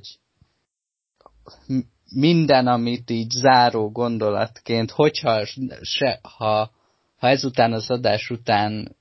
tilos lenne nektek megemlíteni a Brexitet, és most záró gondolatként el kellene mondani egy tanulságokat, miért történt, elkerülhetetlen volt-e ez, ez csak Nagy-Britannia saját helyzete, vagy, vagy e,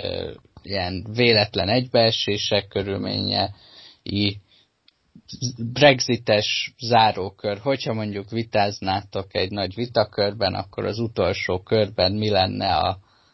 végső beszédetek? Iván kezdte. Igen, szerintem a Brexit az egy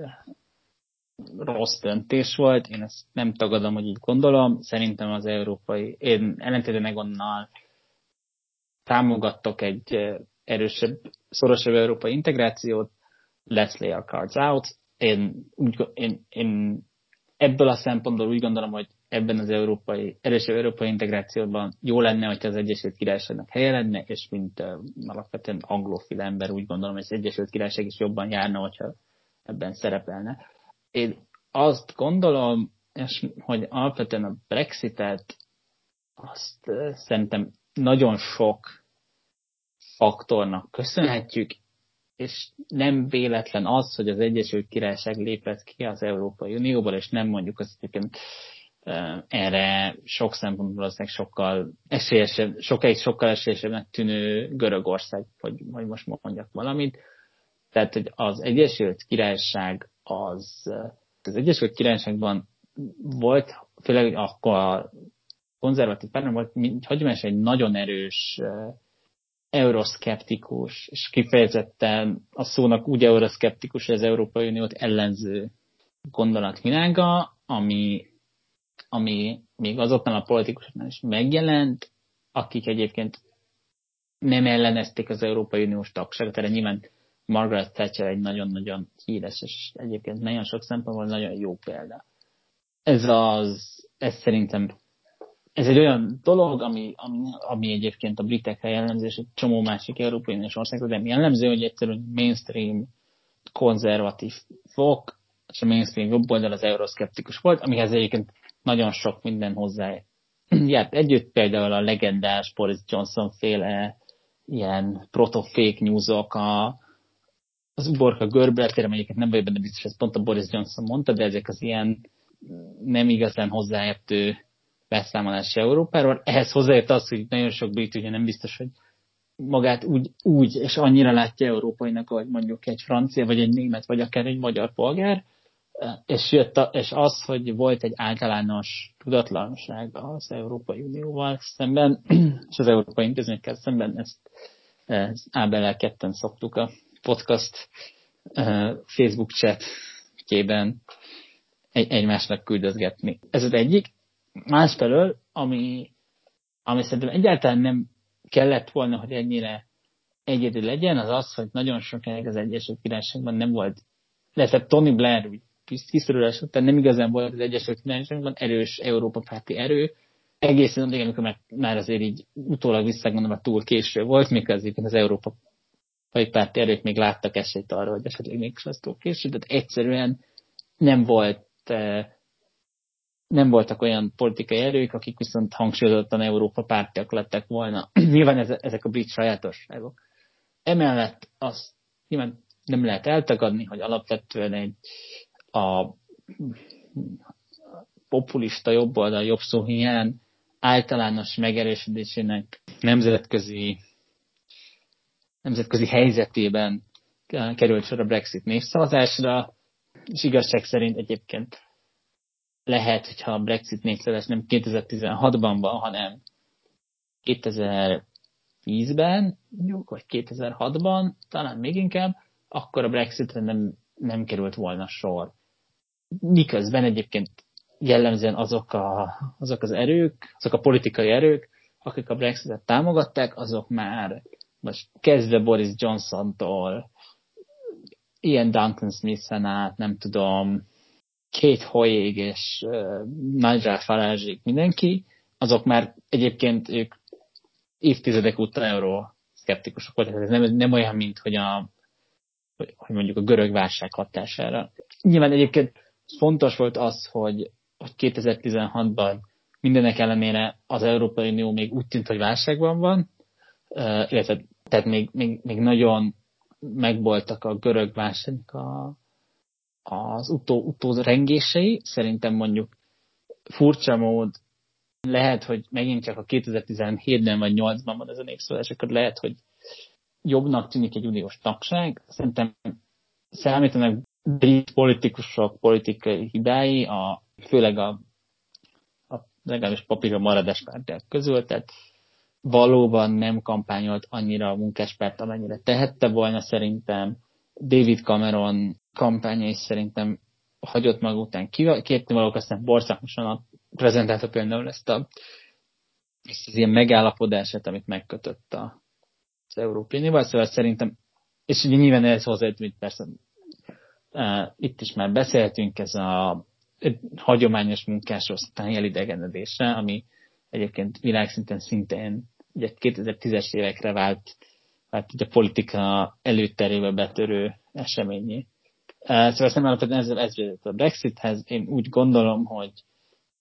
legalábbis Anglia és Wales a Európai Uniós tagsága az mondjuk egy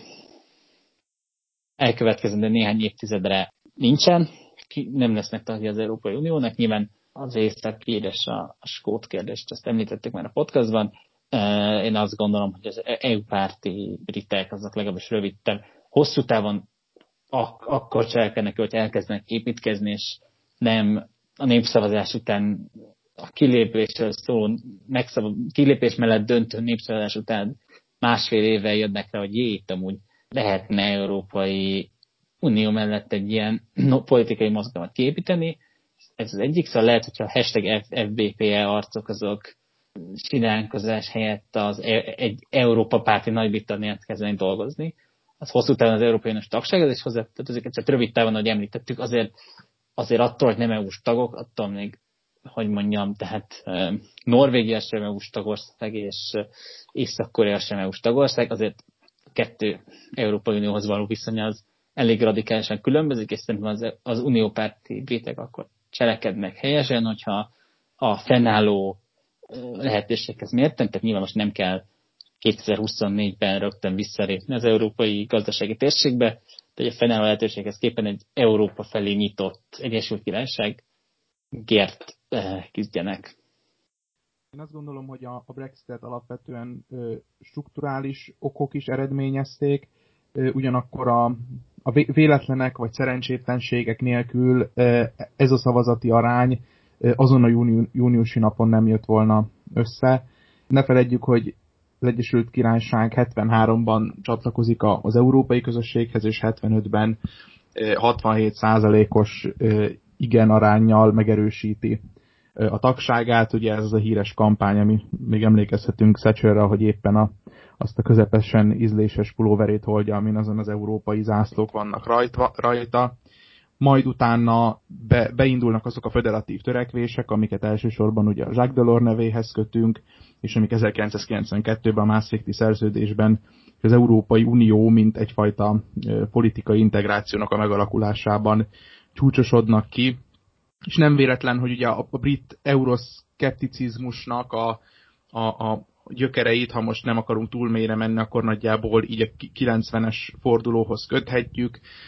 ugye a Thatchernek a híres brűzsi beszédéhez, illetve nem elhanyagolható a UKIP-nek a megalakulásait 92-93 környékén, és azt látjuk, hogy a, a, a később hivatalba lépő munkáspárti kormányok, és különösképpen a Tony Blair nagyon lelkes az európai projekttel kapcsolatban, nem véletlenül itt ugye még az eurónak a, a bevezetése is felmerül, és én azt gondolom, hogy a, e, ezekben az integratív törekvésekben, vagy a föderális törekvésekben az egyik fordulópontot a, a Lisszaboni szerződésnek az elfogadtatása, vagy aláírása e, jelenti, miután két országban is elutasítsák, elutasítják az egységes európai alkotmányt 2004-ben, eh, úgyhogy az ilyen politikai federatív törekvések végül a Lisszaboni szerződésben mennek át.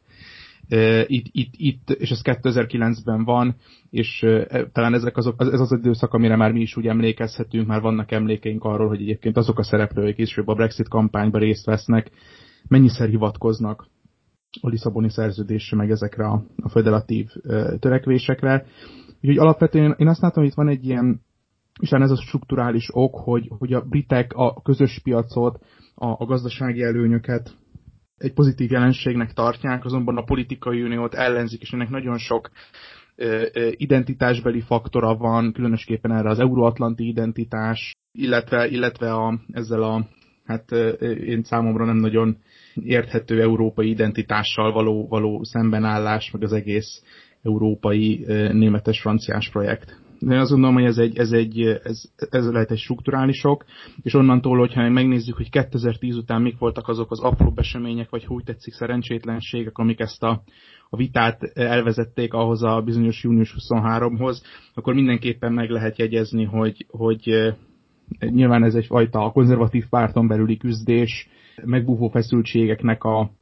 a, a megoldásának a reményében Cameron kírja, vagy hát meg, meghirdeti a népszavazást, én azt gondolom, hogy ez, ez, itt, a, ez, itt, a, ez itt az ősbűn, ha úgy tetszik. Én, én, itt, itt kiderül azért szerintem, hogy ilyen komplex ügyek esetén egy, egy népszavazást kiírni, hát minden esetre nem bölcs, én nem, nem fetisizálnám túl a, a demokráciát már csak emiatt, emiatt a, a, döntésért sem, és ugye azt, azt fontos látni szerintem, hogy itt, itt ez, ez a dolog politikai számításból történik, ami, ami, ami talán még súlyosabb, és mindenhez persze utána jön, amit, amire mindannyian emlékszünk, a Brexit kampány, ha valaki megnézte a Brexit filmet, akkor ez elég látványos volt, az, hogy egyébként a, a, a munkáspárt mennyire nem állt bele, illetve bénán kampányolt a bemaradás mellett, az, hogy nem voltak érzelmi érvei a, a maradáspárti oldalnak, csak pusztán racionális alapon próbált meg érvelni, ezek mind-mind kudarcok. Emlékezhetünk arra, hogy a népszavazás előtt egy héttel publikálták a, a bevándorlási adatokat, ugye akkor mindenhol olvashattuk ezt a, ezt a éves nettó 300 ezeres értéket, ami önmagában ijesztő, a Brexithez kellett szerintem Jean-Claude Juncker és Guy Verhofstadtnak a személye, ezt itt nagyon fontos rögzíteni, tehát nélkülük nem lett volna Brexit, ezt is itt borítékolni merem, és az, hogy ezek a dolgok így és ilyen sorrendben a strukturális okok ezekkel a politikai véletlenekkel, meg, meg politikai taktikázásokkal párosultak, Én azt gondolom, hogy ez eredményezte azt, hogy 16 június 23-án végül is a britek kiszálltak ebből a, az unióból, amit egyébként én sajnálok, mind, mind magyarként és európaiként, mind sajnálok, mind pedig brit állampolgárként sajnálnék. Ugyanakkor itt van egy, egy szerintem izgalmas kísérlet, én nem gondolom, hogy ez egyértelműen kudarccal fog zárulni, és ellentmondásos a hatása az ilyen föderális európai törekvésekre is. Én drukkolok a, a briteknek, és azért fontos megjegyezni, hogy bár úgy konferáltat fel Ábel, hogy végre pontot tehetünk a, a Brexit végére, ez a dolog még közel sincsen lezárva, és mind a, a brit politikának az európai vonatkozása, mind az európai politika szerintem nagyon sok izgalmas témát tartogat még az eljövendő évekre. Jó, nagyjából elmondtátok a lényegét annak, amit én akartam mondani, meg egyébként most nagy részt azokat fogom mondani, amit egy azonnal is cikkemben írtam, szóval aki onnan talált ide, az most nem fog túl nagy újdonságokat hallani, de szerintem itt leginkább az a lényeg, hogy a brit elit totális csődöt mondott, akár a maradáspártiakról, akár az eltávozáspártiakról beszélünk, hiszen a csatlakozástól kezdve bizonyos ilyen identitásbeli projekteket, identitásbeli vetületeit az Európai Uniónak nem sikerült elmagyarázni. Az, hogy az északír konfliktus meg lehetett oldani kvázi ilyen határ nélkül Észak-Írország és Írország között, aznak abban óriási szerepe volt az Európai Uniónak. Elmagyarázni, hogy ez igazából a, egyrészt a háborús ellentéteknek a feloldására is szól, ugye rengeteg ilyen brit távozáspárti mondja, hogy hát miért vagyunk a németekkel szövetségesek, hiszen megvertük őket a háborúban. Ez, ez is totális csődöt mondott. Az euró való totális tudatlanság, ismét csak mind a maradáspárti, mind a távozáspártiak körében az egész Egyesült Királyságban szerintem egy óriási hiba, ugye Magyarországon sokszor érettségítétel az EU, meg a felépítése, és, és Nagy-Britanniában nagyon-nagyon kevesen még ilyen akár politológia szakon hallgatók elit egyetemeken is fogalmuk sincs erről az egészről. Nyilván a maradás párti britek is elsősorban azért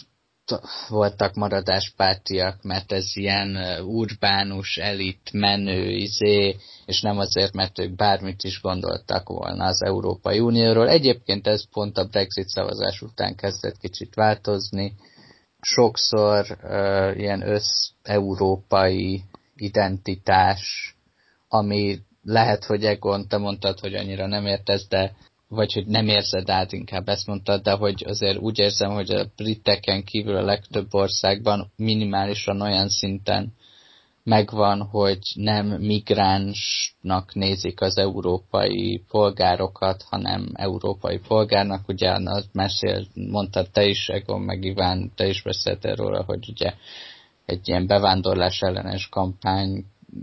vetülete is volt, vagy hát a, a, a nem hivatalos Brexit párti kampánynak ugye annak idején csak ez volt a lényege gyakorlatilag, illetve egy birodalmi nosztalgia szerintem ehhez egy elengedhetetlenül hozzájárult, hogy egy, egy korszakban, amikor Nagy-Britannia dominálja a kontinenst, és, és nem, vagy a világot, és nem csak egy része a, egy 27, 28 tagállamból álló projektnek az, az egy odavaló visszavágyódás nagy része volt. És az, hogy a Tony Blair-en kívül valóban nem nagyon voltak hajlandóak így igazán bele lovalni az európai projektbe, és azt kormányozni, annak ellenére, hogy például Margaret Thatchernek a közös piac kiépítésében óriási érdemei vannak. és emiatt az Európai Uniónak is jót tett szerintem Nagy-Britannia egy, a közös piac kialakításával, a keleti bővítés nyomásával, amit Magyarországról szerintem mindenképpen nagyon örülünk neki, és az Európai Unió is sok tekintetben nagyon jót tett Nagy-Britanniának, a, a kulturálisan óriási, rengeteget adott mindenféle értermekkel is akár, de más kulturális és, és akadémiai jelenléttel. Így szerintem ez egy ilyen kese, és keserű vállás, viszont mondom, nagyon sok dolgot mulasztott el a mindenkori brit elit megtenni ahhoz, hogy ez a frigy az Európai Unión belül sikeres legyen, viszont én így nagyjából Euró, ugye, Európa integráció pártiként én előre tekintek eh, adott esetben egy Nagy-Britannia nélküli Európai Uniónak, mert úgy érzem, hogy sok tekintetben az integráció egy fokkal könnyebb lesz, Nagy-Britanniát pedig én úgy gondolom, hogy Skóciát és Észak-Írországot még fogjuk EU-s országként látni, vagy hát Észak-Írországot függetlenül nem, de Írország részeként, de, de hogy, hogy a Anglia és Wales EU-s tagállam lesz -e még, azt, azt szerintem lehetetlen megmondani. Szerintem, hogy 30 évig valószínűleg biztos nem, de, de egy esetben, hogyha a mostani európai bevándorlók generációi, bevándorlók gyerekei felnőnek, és akár esetleg valami kubancot történik, akkor valamiféle ilyen lehet, de az európai párti briteknek a, ezt a Brexit-ét, amiről beszéltünk, ezt öt évente újra tárgyalják, és az újra tárgyalás során az európai párti briteknek valószínűleg az a dolga, hogy minél közelebbi gazdaságot alakítsanak ki. Aztán, hogy ebből lesz-e újra csatlakozás, vagy nem, azt meglátjuk, és hogy sikeres lesz-e egy EU-n kívüli Nagy-Britannia, szintén meglátjuk. Vannak, akik azt mondják, hogy ha a Brexit sikeres, akkor az EU bukik el, hogyha a Brexit nem sikeres, akkor a EU él tovább. Szerintem én látok olyan forgatókönyvet, hogy mind a Brexit, mind az EU sikeres lehet, mivel egy kilógó tagja volt az Egyesült Királyság az Európai Uniónak, de meglátjuk, hogy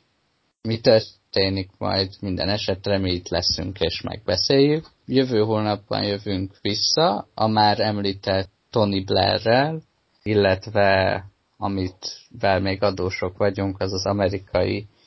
elnökválasztásnak a hatása a brit-amerikai viszonyokra. Köszönjük, hogy itt voltatok velünk, és sziasztok! Sziasztok! Sziasztok!